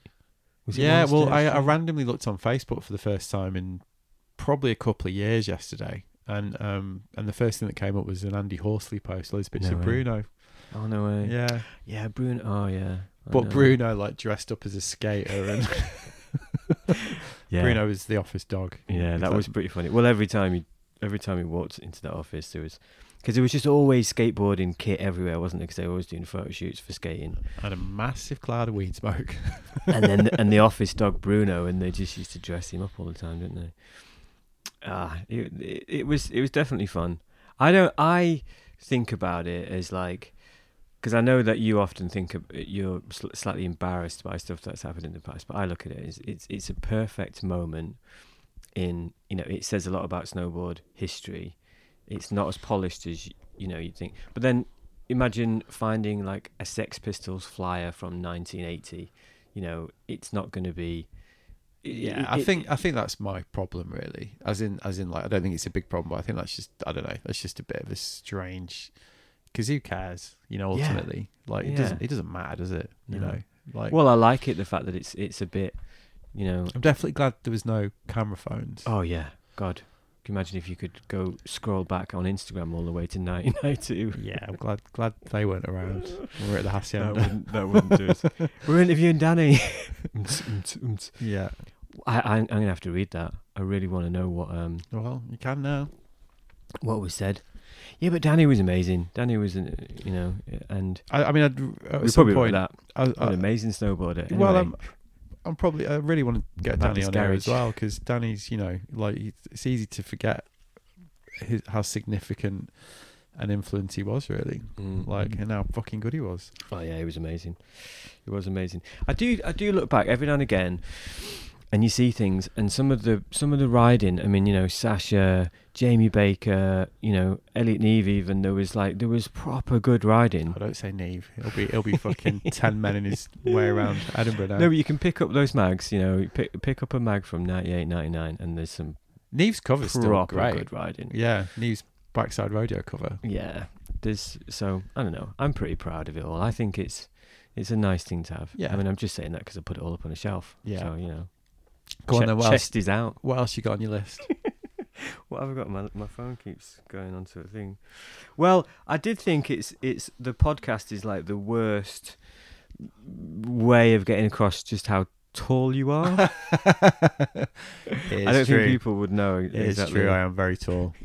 Yeah, the re- it is, it is true. But it's more length rather than. I still get that. I still get like who I saw someone the other day and they were like, "Wow, you're really tall." I was like, "Yeah, yeah, that is that is true." So yeah, what is it now when people? Do you have people that meet you and go, "Oh, you're Matt Barr from from the podcast"? Because your podcast is massive, so that must happen Um, to you. yeah, it happens every now and again. At places like the Wave or, or, or something like that, or Uh, Yeah. yeah, it happened at the Wave the other day. Um, it happened. It happened somewhere pretty random recently. yeah. I happened in Blue Groove the other night in Croyde, but I was fucking leathered. Um, So I was, I, wa- I, I was, you know, when you like, like at a wedding and you're speaking to like um some member of the bride's family. Right. Okay. you know, I really try to hold it together. Um, yeah, it's obviously uh, amazing when that happens. It's Yeah. just real privilege, like to. Yeah, yeah, yeah. I bet. Well, I meet so many people that, that you know that listen, and it's you know because there's a lot of people who drive or do jobs where you can have Good for podcasts that. on. Yeah, yeah, it's cool. yeah, it's great. I mean, you Yeah. know, but they don't know how tall you are. no, they don't. You know. They don't. Well, let's make it official. I'm six foot ten. Not, Um, not really. Six four. Six four. Yeah. Yeah, but it's a long six four though, isn't it? It's it's. I mean, you you're ducking in the boat. I- Same I- height as Kwasi Kwarteng. Really. Mm. Somebody said the other day they were like, problem with Kwasi, Kwasi Kwarteng is he's not a real quarting. I thought that was quite good. Um, what, what did I put on my list? Oh, my phone's not opening. Hang on. Scintillating podcasting, Chris. I know, I know. Well, you put me on the spot. You, you were like, "What have you got there?" Uh, my list is so bad. Skateboarding question mark. Um, Still shit. still, yeah, but we're still doing it. Do you think we're lifers? I really skated for ages, and then No, um, not just skateboarding. I mean, you you probably surfing is probably your thing, isn't it? yeah, yeah. I mean, you know, yeah, surfing is the one that I, you know, I've been really enjoying skating again recently because I think I've, I'm such a beginner again, basically that I'm just, Right. I'm just really enjoying like relearning loads of tricks, like, yeah, um, and also the group that we're skating with, are obviously, just it's just rad because they're just so into it. yeah. It's a couple of friends who are, who are like, well, Spence, who's like a, you know, obviously amazing snowboarder. and- He's a Pied Piper, and we are Yeah. the rats. that's yeah, for yeah, exactly. And he's just so into it. and He's got so good so quickly, and he's Mm. so driven, you know. And um, it's infectious. So Yeah. like, and he's just so encouraging. I mean, even last week when I was, I was trying to learn like frontside rock and rolls or something. He's just, you know, he's just, he's just fully, he's just, he's great. Yeah. So I'm really, yeah, I think so. I mean, surfing. You know, I've never been the most naturally, like you know, what Spencer's got is that ability to like and and all good sports people have got that ability to like translate thought into action like effectively basically haven't they You know, Right. like spencer's definitely got that you know spencer can just like it's a puzzle for spencer isn't it Yeah. and it is for you as well to a certain degree like it's and, you, and you're really good at like working things out and then turning it into You're trying to find the cheat code. I always think of it. yeah as, and i you know i know i'm i'm good at that in some things like i'm good like you know i grew up playing football so like i'm i'm you know i can totally do that playing football like I did turn this off, by the way, for some reason. It's, it's, um and I think with surfing, like, I still really have that. Like, you know, I'm, I'm because I'm basically still like a total frothed intermediate when it comes down to it. You know, yeah, like I still every time learn something, and every time. So I probably, and it, you know, and it kind of suits me as well. Like I'm into, you know, I've always been to swimming, and I'm always been to that physical side of things. yeah. and, You've kept fit, haven't you? And, and that's that's the thing with surfing. you know, and I and I and like, you're comfortable in the water. yeah, I really like being in the water. I like. stand up no matter how deep it is. You're not going to drown. but I really, you know, I really like. I'm not I'm not scared in the sea, really. You know, I quite I don't really mind being out in big surf, or Mhm. even though I've certainly been out in surf that I definitely shouldn't have been out in, like everyone over the years. So, yeah, I mean, I fuck it. Just I I, I just think it always gets it gets better though, doesn't it? I think because I think you know, for me, like I was It's always probably the one as well that we can do longer. yeah, but you know, with snowboarding, I was always the worst in the group of our group by miles. You know, like everyone was always miles better than me, and I, you know, and I, I definitely struggled with that. Like when I was Really? younger, yeah, I definitely did. I definitely, I definitely let that sometimes curtail my enjoyment of it. I think Right. because because you know it's because we Oh, just just hang out with the kids. They're shit. you know what I mean great. though like you when you're younger it's competitive boost. you're comparing yourself to people and yeah, you know all that probably stuff a bad thing to just go and hang out with a load of pros. well exactly and and, and and you know when i've got older i've got i've gone like oh that was ridiculous you know it's like it's like Mm. going to hang out with you know like a load of professional footballers and wondering why you're not getting a kick and then Yeah. and then telling yourself you're shit at football do you know what i mean it's it's just silly but it definitely was a thing for me at points and i think these days like well, now we've got nothing to prove, have we? well, y- you have that as you get older. You know, you have that which is just love a, a lovely thing that you just get over that and you're just not bothered. But also, I mean, I talked to John Weaver about this quite a lot, um, because we're we definitely kind of look at these things in a similar way. And you know, with surfing, we we always say me and John like, it's just if I could do like one good turn. You know, like Mm. I, I would, I would die happy. Like if I could actually do a proper good turn, Mm. I talked to Henry about this on the podcast as well. Um, and I, I, I just something about boiling it down to that kind of simple thing is Yeah. is, is really nice. You Yeah, know, yeah. and and also I kind of, it, you know, it's all a bit more connected as well these days, isn't it? Yeah, yeah, yeah, yeah. So yeah, I mean, I, I enjoy it more than ever. I mean, I definitely miss snowboarding like the last couple of years. like I say, I'm definitely keen to. Well, we can do it all. That's the thing. We can, you know, we're, we're getting. I feel as if we're getting to the point where it's getting. We, we can travel. We've got a nice group. I mean, it's brilliant. Spencer's sort of come out of nowhere in the last few years, and he's really making something happen in amongst our friends anyway with Yeah. skateboarding. And you know, there's there's a crew for mountain biking as well. There's there's there's a, there's a great surfing community. There's things like the wave that have come up, and that's only Yeah. going to get better and better, isn't it? And Well, and also the, the the aspects that we've always enjoyed as well, which is the the, the community side of it. You know, it's always been massive for me. Ha- Hanging out, yeah, because yeah, I I- I don't like it if I go surfing on my own. It's boring. Yeah, you, know? You need someone to peacock to. yeah. Actually, I went surfing on my own the other week, and I, I do enjoy it, but I, I just Well, always it's alright if you've got a goal. I just like the ri- you know I like the ritual of it all. You know, I Yeah. like the I like the kind of the pint at the airport. Yeah. You know, the getting the hire car, the driving to the resort with your mates. yeah. You know, I, I, that, that's for me. As it's it's still as enjoyable, and obviously the yeah, obviously the snowboarding part and the riding part and the Well, surfing part is is is, but.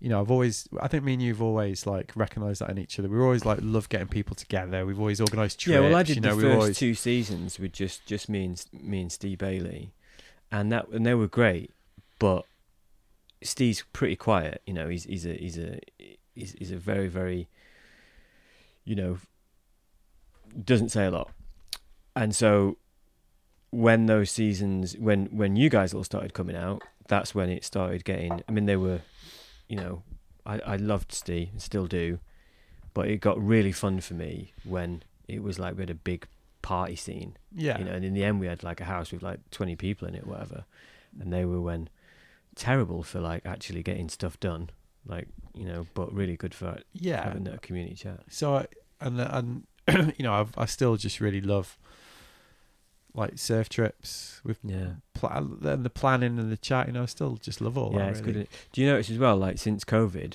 because a lot of people are like working from home or whatever, and now everyone is a bit freer in the days when stuff is happening. I think that's been a real positive. Yeah, yeah, definitely. Although I definitely need to carve out a bit more time for doing it rather than just Yeah, working around it. I know. let's Well. I, I definitely have been thinking as well about how much time I've got left to do these things. I think probably Yeah, me too. have, me too. You know, I mean, I'm 50 th- next summer, Yeah, and I'm thinking I've got 10 years where I'm probably going to be able to do the stuff I want to do. You know, like, rel- but then after that, it's going to start getting. I think know. I think It's going to start getting difficult. well, you're you- you're not really asked about keeping healthy or uh, okay, healthy's wrong, but like you've always like you know you're not you're not super strong on keeping fit. Well, I can say that. Um, you know what I mean though. Like, so I think ten years you've been a bit you've been a bit hard. You just have to kind of look after it a bit more, don't you? yeah, no, I, yeah. I mean, I mean that's the reason I still do so much swimming and Yeah. you know and, I do- I try do try. I'm- fit I am and try and do that- yoga and all that just because I want to yeah. I want to be able to, to do it. I mean, Well, and also it's like why I've I started playing football again this autumn.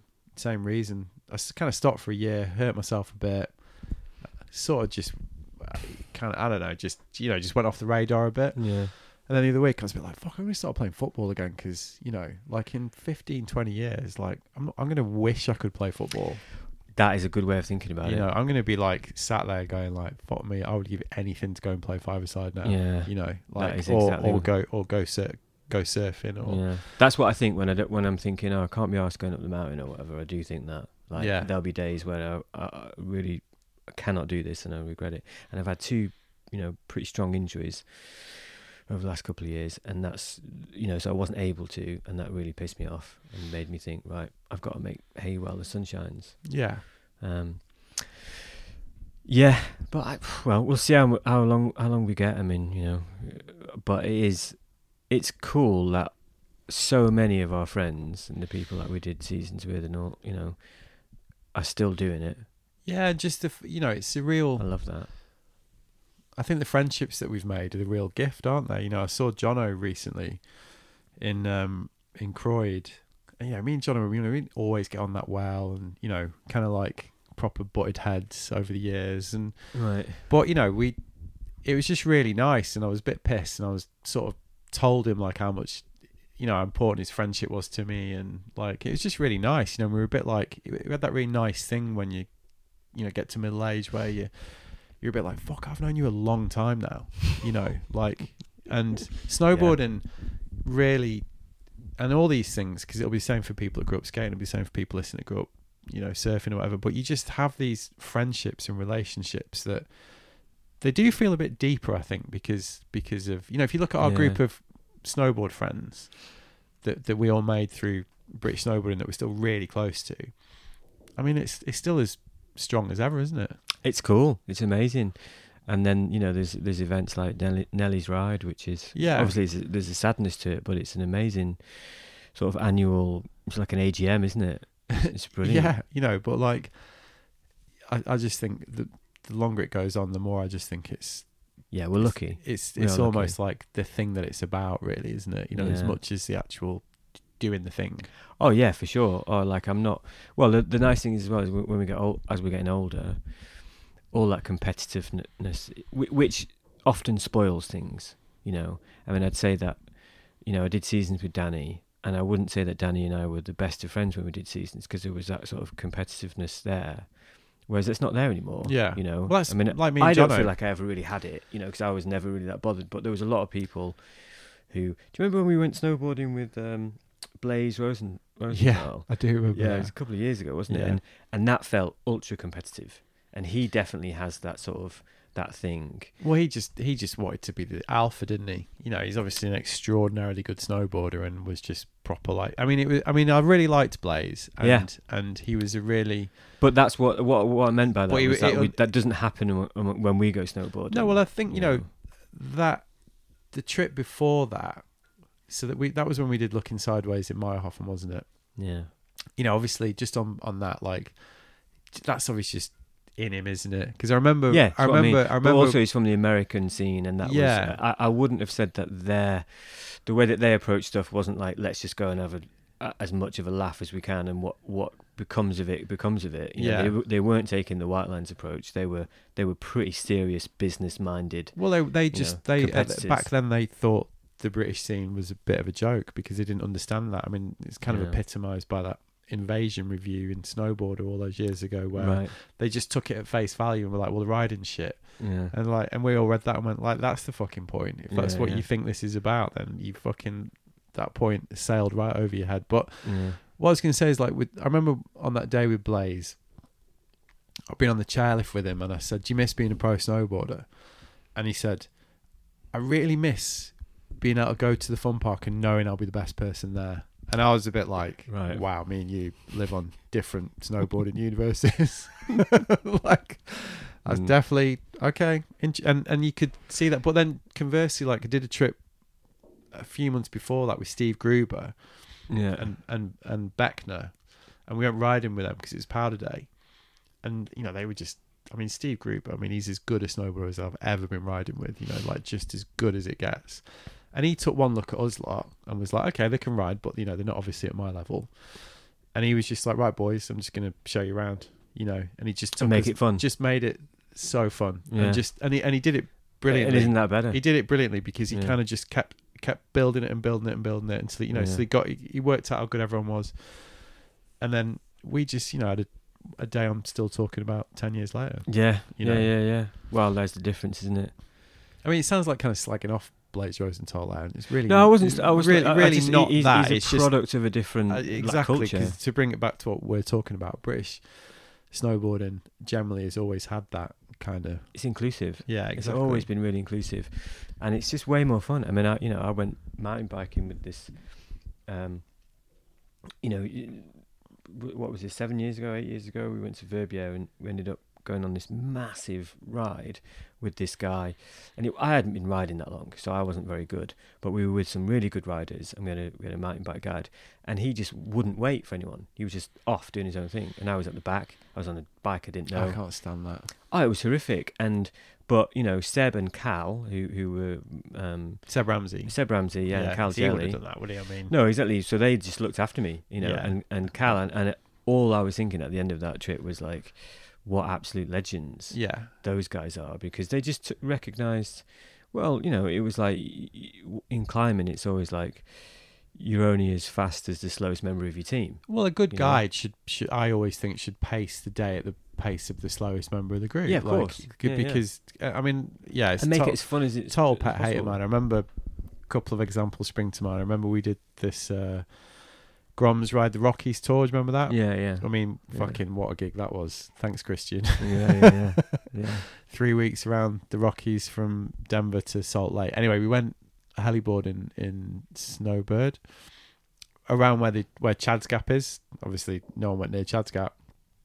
And I remember going. The, I remember they dropped us off, and we were with like you know James Carr at the time, Paddy, Ben Kilner. They're all like young. Yeah, but they, yeah, they were, weren't were they? Were young kids, you know, Yeah. like, and they were they were fucking amazing riders, but they weren't like a massively experienced, like in the Mm. backcountry or anything. And they, you know, we get to the first drop, and the guides had obviously been told that they were with a load of like pro snowboarders, so they immediately like spotted this cliff, which is probably like about a twenty foot cliff, like first first go, Right. and they're like trying to get them to. to and I was like, and you could, I could see they didn't want to do it, you know, Right. because he's not even done a turn a Straight from you know, Edinburgh and, and, you know, it's like a fucking blind cliff, and like whatever, you know, some people would, would be comfortable doing that. Yeah. They clearly weren't that comfortable. And I said to the guy, like, yeah, I don't think this is that cool. And they just were basically, they just started like taking the piss. They just started, Yeah, they just started going like, dicks. oh, what? I thought you lot were fucking, you know. And I was a bit like, they're kids. Like, what are you doing, you Yeah. fucking dick? You know? Yeah. Yeah, it's funny, is it? It's it's it is it's that sort of macho Yeah, competitive. But this it's going. It's going, you know. There's more there's more kids involved, there's more girls involved. It's it's brilliant. I love it. I love the way that it's going. yeah. What else you got? Well, just list? about well, do- actually, do you know what? Right, the, the things. I mean, I sort of know why you did the podcast. Actually, no, maybe not really. Why? Why? You know, it, it- did it feel like? My guess would have been because you had the outlet with Whitelines or you know j- journalism, and what our, our our job obviously has been pretty similar for the past ten years. We Yeah. we essentially do marketing. yeah, So we're working with clients and you know that sort of stuff. And there's uh, uh, th- there's some really f- amazing things about that, but there's a lot of stuff which is, you know, you can be creative, but it's within very defined limits. Whereas this is like art; you can do whatever you want, right? W- Yeah, it was that? pretty It's like much that. creative outlet. Yeah, pretty much. I mean, I thought I've talked about this on like when I've been a guest on a couple of other podcasts. Um, like, yeah, I just thought it was a good idea. Which one should I listen to? The, to of those then? You send me some links or whatever. Yeah, yeah, yeah, yeah. I've done a few now. I've probably done a, probably done about ten over the years. Yeah. Um, I mean, I thought it was a good idea. You know, like, and I was pretty fired up by the idea. Um, and yeah, it was very. It was pretty much like as well. A big motivation was to just have something that was kind of, you know, I wasn't going to be beholden to, to other people. Definitely, yeah. And the control freakery coming out. a little bit, a little bit, yeah. Um, That's the thing. People, I, do, do you often think that it's it's seen as a really negative trait? But I think it's like it's the trait that gets the most things done in history. That kind of, you know, I mean, if it's done well like this, it's like what is it doing other than anything positive? I mean, I remember. So I was obviously in a band for years, and when that band disbanded, um, I look back on that and I was a bit like, "Fucking hell, what? Pa- I must have been a right pain in the ass," you know, like because I ended up with that role of like being the one that just, I mean, every group needs that, you know, the person that's like trying to whip everyone into shape and like has got the idea. Yeah, And I remember, and then I went for a pint with Ross night. And I can't, you know, I wasn't. It's not like I'm worried about it, but I said, "Oh, you know, like a, I was, pro- I must Was have been a bit of a pain in the ass, right? It was like Yeah. quite pushy, and he's, and he was, he looked at me and he was a bit like, no, like you know, and I, Mm. I actually had the same conversation with Mo recently, and they were both just like, "Well, you're just driven. It's a different thing. You know, you could Mm. call it control freakery if you want, but like, he was like, I just saw it as someone who had a lot of drive, and I really admired that. You know, Mm. like so." Mm. Um, but yeah, I, I definitely to do to do with that, like you say about like working running a marketing agency and having to basically jump through those hoops on Yeah. behalf of the people. do something where I mean, I'm pretty lucky because obviously, like, hey, you're not the boss of me. I do what I want. fuck you, I won't tell you my bedroom. But you know, is? like ACM as well, like I'm pretty lucky because I've always had a pretty clear idea. Well, not always. You'll know that's bullshit because we never always had a really clear idea. But for, certainly for the last eight to ten years, like I sort of began to think like an idea of how it could work. You know, like you know, we sort of talked about this a little bit earlier, and I sort of started to see like, Mhm. all right, actually, like I can kind of understand how to to do this.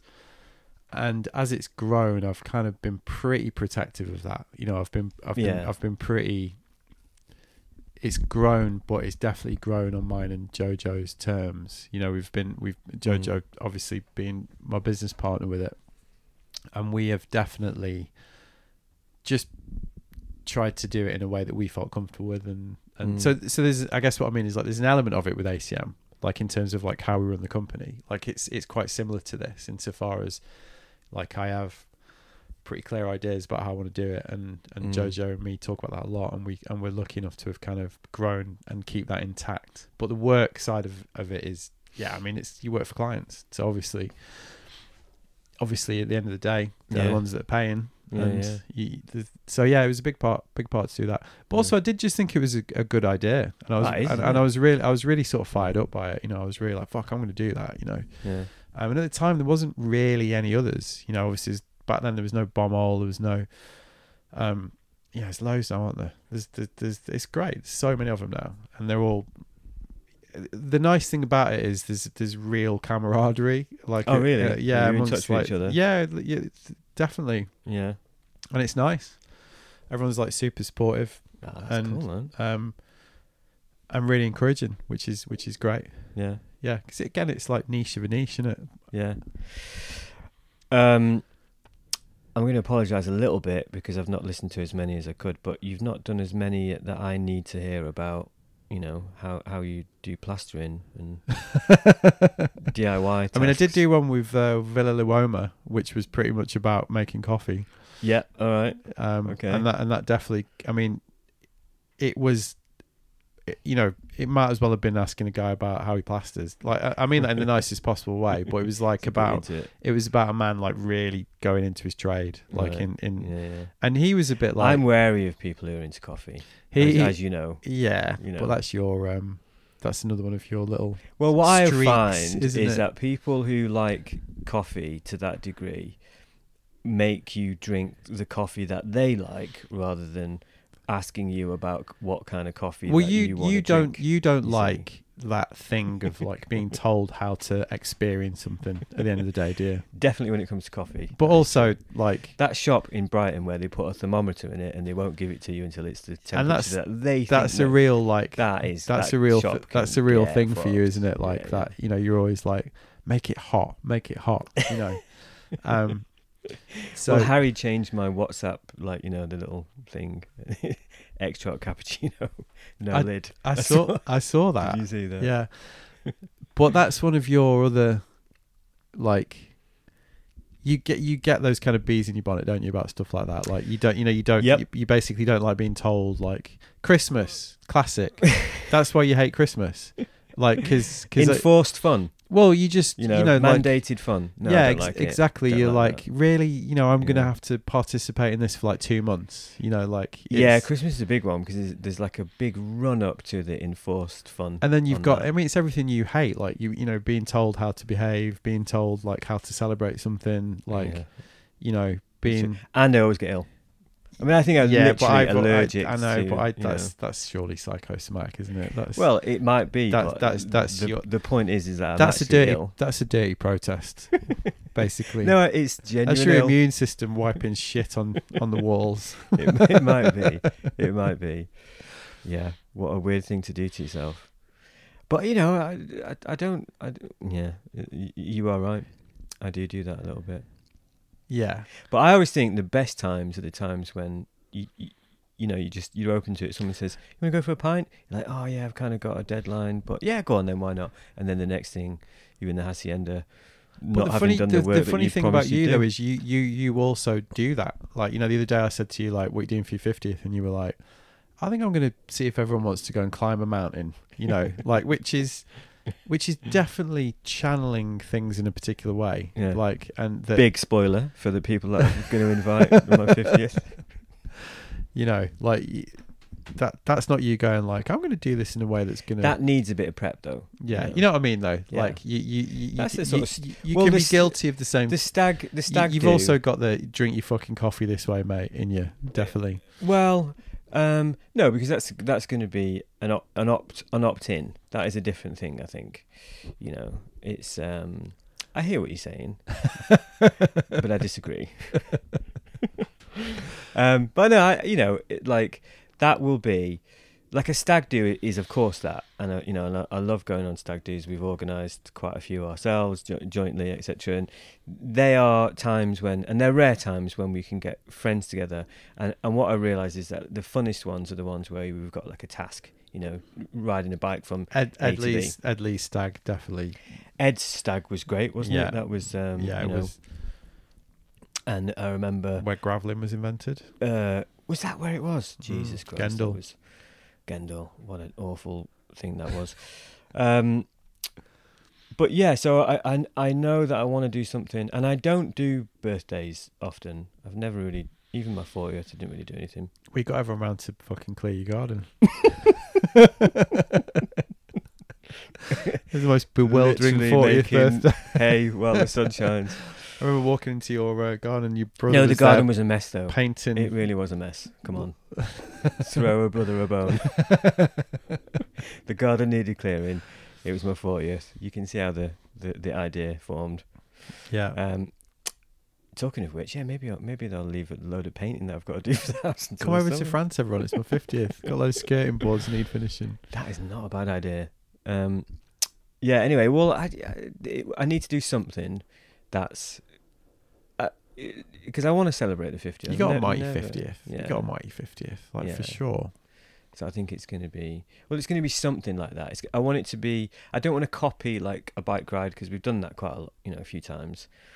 Um, and I thought a mountain, you know, like staying a refuge, not like potential death style climbing. I mean, just something that's a bit bonding, a bit. You get to chat to everyone. You Yeah. Get, you know, you get a good 48, 72, whatever hours of of like you know just enforced fun.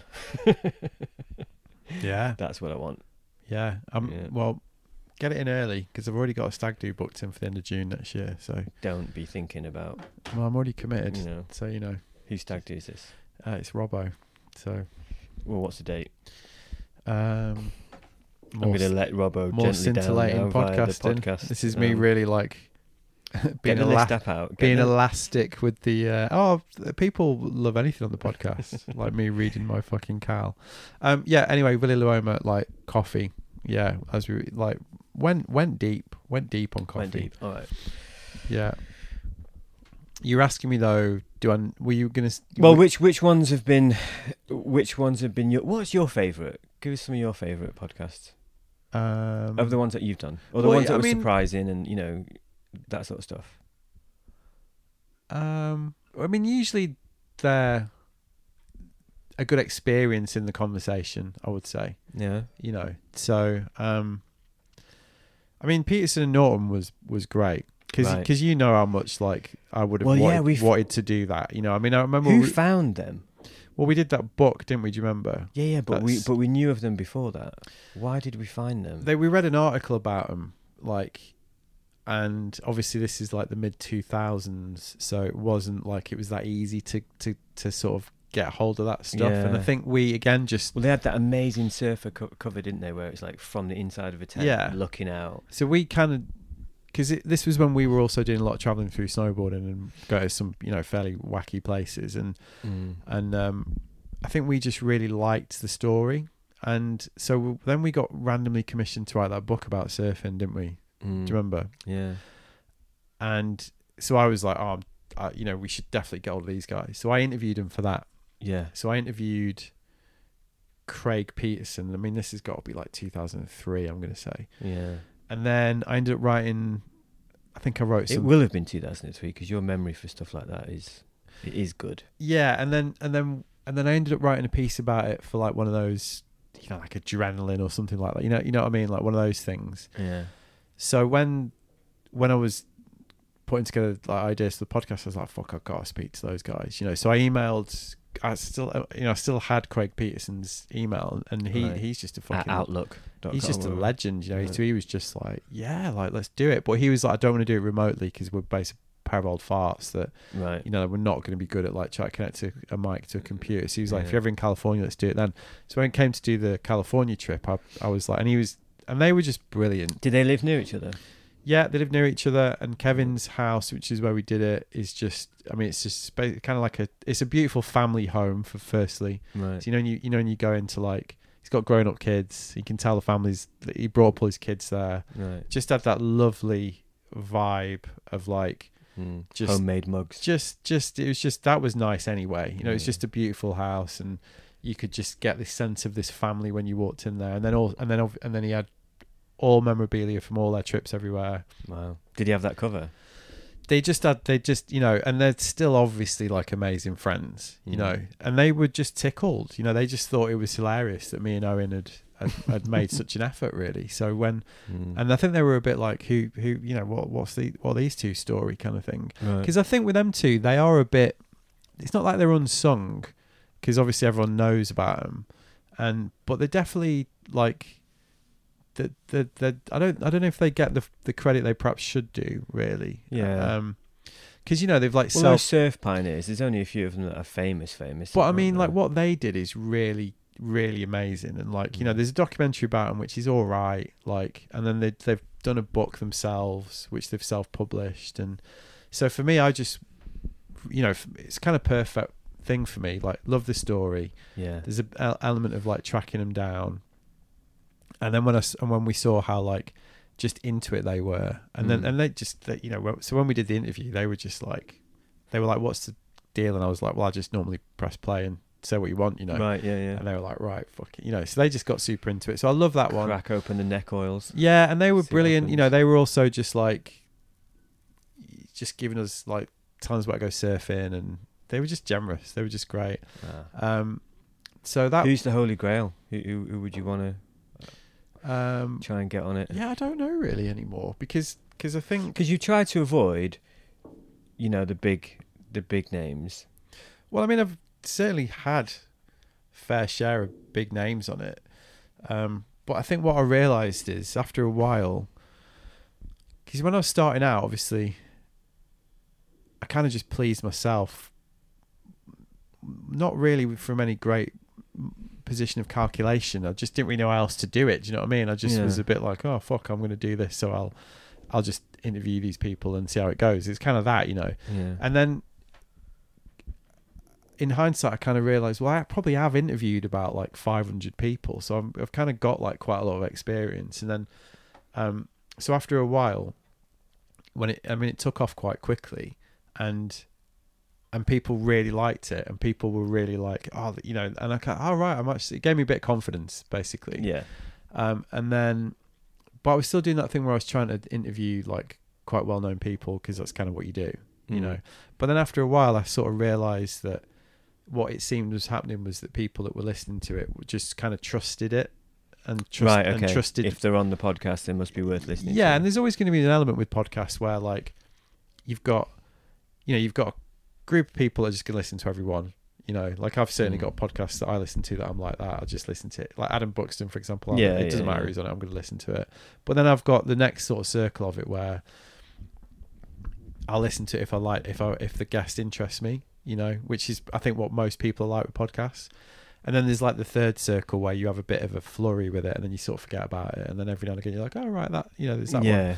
And I think like I've just been lucky enough that the the people that are into it, yeah, they sort of trust it, and which has been great. So it's just meant that I could do things that I found interesting. So another one that I really like is Christina Koch, like the astronaut, Yeah. you know, which which is obviously like pretty Well, she tweets a, about surf breaks and stuff. yeah, she? and that was the, Yeah. that was the, the way in really, Right. you know. So so because I think Kelly Slater like posted about her, and then I think Surfer posted about her. So I ended up emailing Surfer, one of the journalists, and saying, "Oh, you did the Christina interview," and they were like, "Yeah, cool. I just I just I just emailed NASA, you know." All right. So- so- Christina.cook at so- NASA. no, they were like, you need to go through the NASA press Oh, people. right, So. I went, so I did that, and they were like, uh, well, that's kind of random. Okay, but we'll Mm. ask her. And then she just came straight back, going, I'd fucking love to, you know. Oh, no way.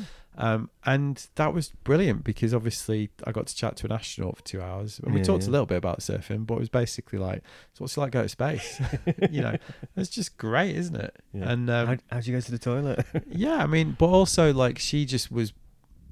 What I think what I quite often have with it is people that don't know what it is. They're a bit like, well, what's this going to be like? You know, and then when they sort of a lot of people in action sports must know it, though, right? but I mean, when not no, not always. Like, No. and I think so. I think an, a good a good example of that is like Shaun Tomson, who I had on this year. Yeah. So he, you know, he, he's just done every fucking Yeah. bit of surf yeah, press in history, you know, Yeah. like and and and he's so he very graciously agreed to do it, um, but he didn't know what it was. Like, why would he? You know, and and he. And, and and for the first sort of ten or fifteen, he was definitely like on sales mode. Yeah. You know, like he was. What was he selling? He's got a Uh, book out. oh, okay. I think I think he's always kind of selling stuff. Like Right, he's he's yeah, he's pretty he's pretty sort of driven. You know, he's Yeah. always got Got projects. an eBay account with all the old lightning bolt boards. on. he's he's just he's just you know he's a doer. He's just got stuff going on, you know.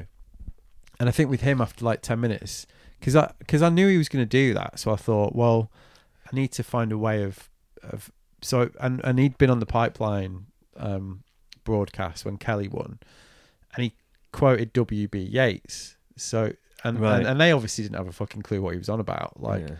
so, so sort of first question I said to him was like, so you know, like, and and I asked him about that, and straight away he was a bit like, okay, like, is this? And, Yeah. And then he kind of just This forgot. guy's got his foot in a pretty weird door. Well, exactly. You know, he was just he was just a bit like, okay, guy wants to talk about WB Yeats. Let's let's. I'm I'm down. Yeah. You know, and then and then it kind of went the way it Did went. you have a dick swinging competition about WB Yeats? I can't quote any With WB Sean Yates, and he he can That he a can weird situation he can to find he can in. recite it. But you know what I mean? Though it's like about finding a way of, like I think I'm quite comfortable with the fact that like I don't need to really do the kind of,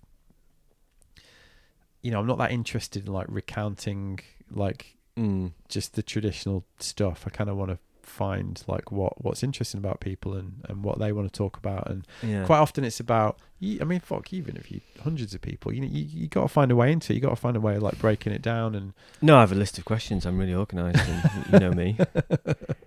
I don't wing it. but i think you were also earlier you were like do you know when do you know when they're going to be successful was that one of the questions you were going to ask and the answer Yeah. is no Right? no idea No. no i don't even look at how many people listen to it to be honest not look at the numbers. no i never look at it Really? no and i don't think anyone ever believes me when i say that but i honestly don't because because i think like i used when i was younger like i think Would that be like a measure of success that you're not? you know like interested in? creatively creatively like i kind of perhaps let things like that i- impinge upon the enjoyment that i had of doing certain things like you know just measuring myself by yardsticks that actually in hindsight just weren't that important Yeah, yeah. so i kind of been quite conscious about that really just right. you know whatever Yeah, really yeah. um not that great whenever i've had rare conversations with brands and like cool so how many people listen to it like, no idea i was like well you're gonna have to sort that out Uh, hang on a minute. Do you work in marketing? But- Your agency does what? but you know that's oh, also oh, yeah, you got to part of it, isn't yeah, it? yeah, yeah. You don't want to turn it into a, another day job, right? Yeah, and that's why I've never really treated it like that. You know, Yeah. like because quite often I'll have those moments and I'm like, oh god, I should get my shit together. I should probably sort YouTube out, and I should, you know, there's so much stuff I could do probably to like make it earn money and like. Or, but it is an endless. It's pit. just it's just endless, isn't it? It's a bottomless pit. Yeah, and I just can't be arsed. Yeah. I just want to keep it as a thing that I enjoy. Yeah, yeah, yeah. You know, rather than making it like Yeah. putting like all this pressure on it that so that and that kind of goes to the guests as well Right. you know really because names always come like kelly slater tony hawk Mm. people like that always come up Yeah, but what would you ask him? What What would you? i'm what not would that bothered really because i just don't think they'd know what it is and Yeah. i think they'd just be a bit like well here's another thing and yeah, yeah. Whenever i end up having conversations like that then they're not the best episodes you know the best ones are like the Shaun Tomson one or like Mm.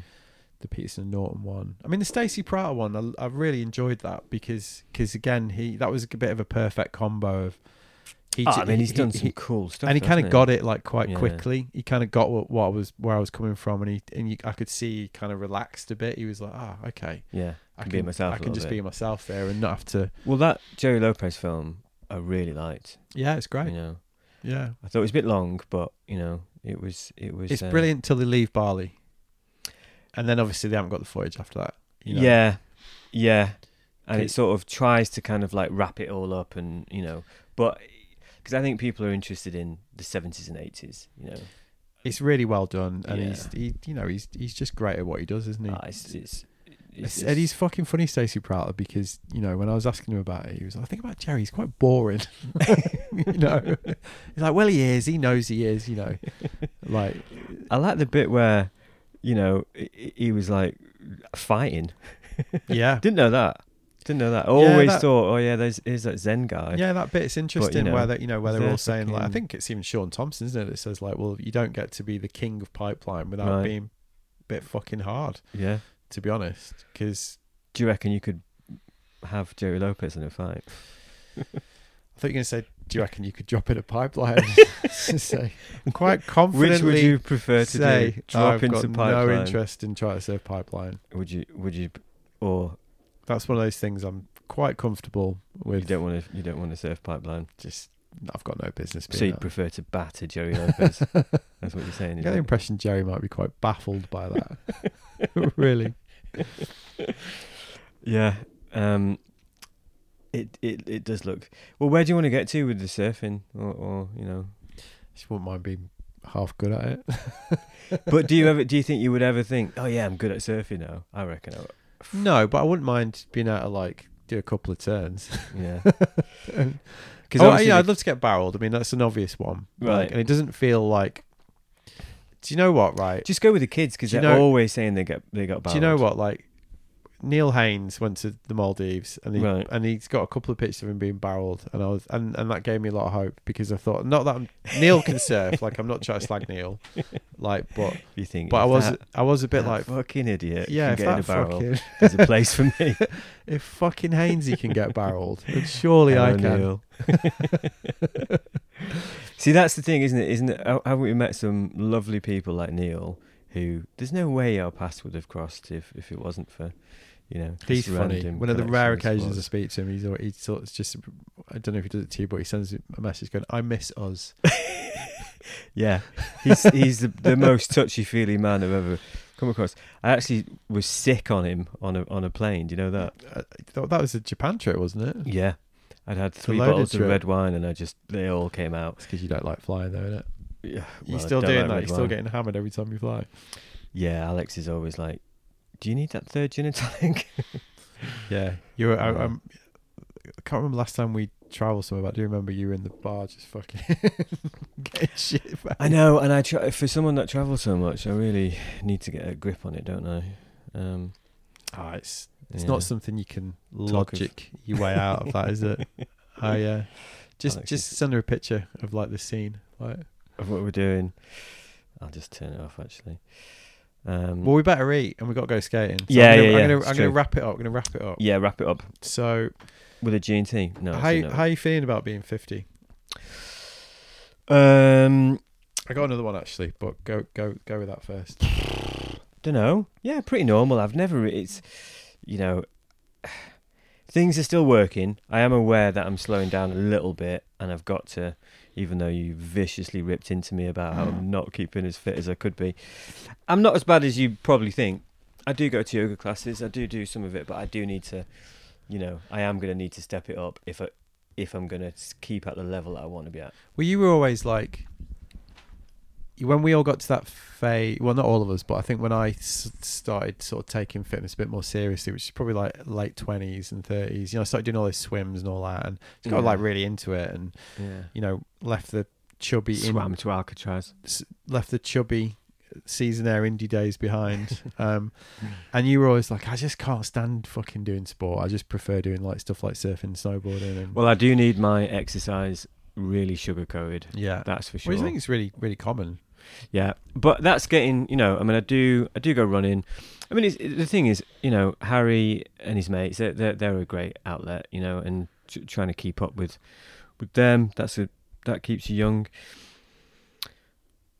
Yeah, I don't know. I don't know. You have never been asked, have you?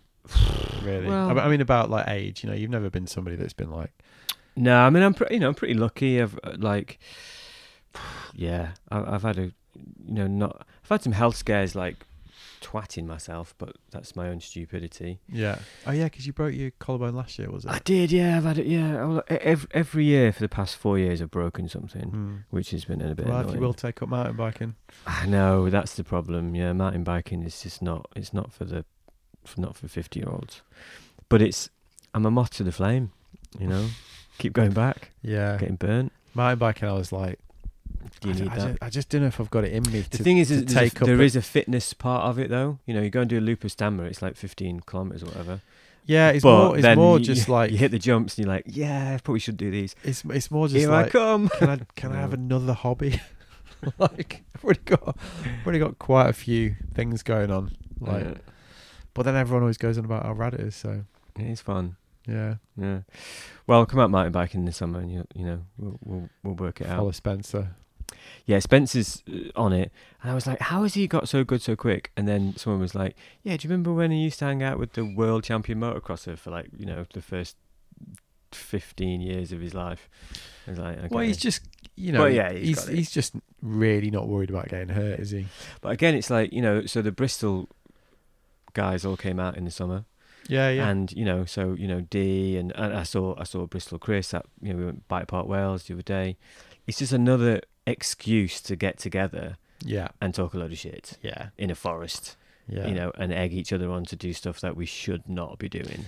That's Yeah. what it is. yeah. No, that is fair. So you know, I, I, yeah, I'd like to go surfing more, but I do struggle with the English Channel surf. That is We're not the only say. one. I know, and but I do need to step it up because you know my son is just mad into it, and that is the way that things are going. Saturday morning looks. Oh, you're not there. Fuck. Saturday morning looks all right. Well, we had a so we went. You had at the sun. You had the other good day. Sunday, didn't you? I was Yeah, away. Look, and Stu Brass randomly came past. He was on a. Won't, won't Yeah, tell you what he was up to. heard about but, Um, and he was like, you know, hey up. That. That's like when that you when you um, wrote that article years ago where you did the whole thing with Stu's accent, like phonetically. Shit, did we? You did. Yeah. I did. Yeah, I was was trying to pass it on there. Et Et Wit Monkeys. probably. I think was the was the picture of Stu with a Oh, guitar, no. and the caption was Et Et Wit Monkeys. we we were dicks. Sorry, Stu. Should we just write a big list of people to apologise to? it's kind of been a bit like that, isn't it? Um, yeah, I don't know. Can't remember what you, what you, what your question was. Ah, it's time to Uh, wrap it up, isn't it? Let's yeah, have, let's have a curry and go skateboarding. yeah, man. Yeah. Hey, thanks for doing it. Oh, it's all right. It's all right. So there you go. That was me and Chris Moran, and I hope you enjoyed it. I mean, it was a good laugh. That, as I'm sure you could probably tell. You know, we it doesn't matter. We have that type of friendship, me and Chris. It just doesn't matter how long it's been since we've seen each other. We just sort of slip back into it, really. Um, and yeah, enjoyed it. Enjoyed it. Where he, you know, he, he obviously tried to turn the tables on me early on. Didn't didn't let him have that, but we did have a little bit of that. Um. So yeah, I hope you enjoyed the episode, and uh, thanks for doing it, Chris. And uh, sorry it's taken me so long to come and check out HMS Bounce Back. Anyway, if you enjoyed this episode, I'm not not Chris. This is you, the listener. Why not head over to my Substack page and leave me a comment? Lookingsideways.substack.com. Um, you can sign up for the newsletter as well as well there, which I'll talk about in a minute. Anyway, housekeeping corner. This is the part of the podcast that sorts the wheat from the chaff, the diehards from the casuals. If you're still here, you lot are my favourites. Fuck that other lot that have turned it off already. And I hope you'll join me in a rousing rendition of Thank Fuck They've Gone. So, what's going on? Well, as I mentioned, the introduction to my book, Looking Sideways, Volume 1, is about Chris, really, and how his influence led to the fascination of all things board sports, which has basically defined my life. And uh, segue, we've still got some copies left of the book. One question I get fairly frequently is, what can I do to support the podcast? Well, look no further. You could buy a book. I've also been writing a blog the last couple of weeks on and off, which is about the mistakes we made when we were putting the book together. Um, why did I do that? Which is obviously like quite a masochistic thing, and there were quite a lot of mistakes as I realised as I went through it. Well, you know, when you embark on any creative endeavour, mistakes definitely come with the territory, an ability to sort of dispassionately analyse these errors, so the next thing you make is even better. is really another thing that separates the professionals from the hobbyists. Um, so I kind of you know looked at it in that spirit because we're probably, as you're going to hear in a second, we're probably going to try and do another one of these things. Um, and I just thought it'd be useful for people. That's a big part of what I do with the newsletter. Write articles that I think might help people. Quite a few of them up there now. You can sign up at the Substack page, lookingsideways.substack.com to receive that blog when I put it out and to check the big archive of um, articles and stories that is now up there. So, yeah, Looking Sideways Volume 2. I said it. Well, I mean, Owen's keen for this. Oh. I mean, Christ. I guess the scars have just about healed from the first one. But we are planning a return trip to California at the minute. Last episode, I said it was probably going to be in November.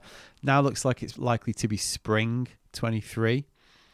Um, and you know, I think the plan is. Oh, you can tell I've got my emails on here. Um, I think we're going to head to Ventura first. Um, working on some bits with Patagonia is the idea, and then you know just see who we can find to chat to in Northern California. The last time we went from essentially LA to San Diego, I think this time the plan is to go um, from LA to San Francisco um, and see who we can find to talk to. You know, first time around, as you'll know if you've been listening for a while, we chatted to Herbie Fletcher, Jamie Thomas, Corey Schumacher, Peterson Norton, amongst others, and we captured the whole thing in our homage to Californian action sports. That was Looking Sideways Volume 1. And Owen is certainly pretty keen to do Volume 2. He's a glutton for punishment, that boy. Um, so if we can pull it all together, it's pretty hard work. Well, actually, is it fuck hard work? I mean, it's not exactly fucking coal mining, is it? But you know, there's a few things that need to happen. Let's put it that way. If this trip will get off the ground, um, you know, I'm talking to the Californian Tourist Board, probably try and get a few commissions, need to get the guests lined up, got to square it off with Patagonia. You know, there's a few hoops administratively to jump through. So if we can get it off the ground, um, I'll keep you posted. Yeah, and be warned, I'm going to be mentioning Looking Sideways Volume 1 fairly frequently once again as we head into buy more shit or we're all fucked season, which is upon us. I did see my first Christmas advert the other day and it's not even November. Jesus. Anyway, if you want to support independent creatives and independent publishing and not just buy some shit off, you know, Amazon or or just some crap that you think you need, um, head to the website www.wearelooking.sideways.com. Hit the tab mark book and uh, away we go. So, what else is going on? Well, episode 200 is coming up. I usually mark these milestones in some way, and I did have plans to do some kind of um, documentary. That that's something I've got an ambition to do with the podcast at some point, um, but I never got around to it for various reasons. Mainly because my day job is hectic at the minute. Um, but a few people, including my wife, are really keen that I should be interviewed on the show. I think my wife is keen because she would like to interview me. Um, and knowing Alima, I can see why she would want to do that. Just have a little sip of wine, don't at me. Um, but you know, I'm not too sure about it really. I always found it a bit jumping the shark when hosts unleash their ego to the point that they decide, yes, actually, I've got some fairly interesting things to say myself. Um, I mean, I have been interviewed. God, I'm getting a lot of emails. Sorry about that. You don't get this in the bomb old, yeah. Um, yeah, I mean, I've, I've I've done a lot of interviews as a guest over the years. Now I've probably done about 10, 15. But I guess it would be interesting to do it on Looking Sideways. But I really don't know what I think about that idea, um, because it's it's a bit shit, isn't it? You know. But anyway, I asked people on Instagram what they thought. And I'd say there's probably 75% were in favour and 25% against. So, no idea if I'll do it. Um, but I need to do something for episode 200. So if you've got any ideas what I could do, let me know. Um, like I say, Substack or Instagram at We Look Sideways if you want to get hold of me. All right, that's it. I can smell dinner. Boogie's cooking. The dog is hassling. So I'm going to go. I'll be back with another episode soon. Hope you enjoyed this one. Nice one.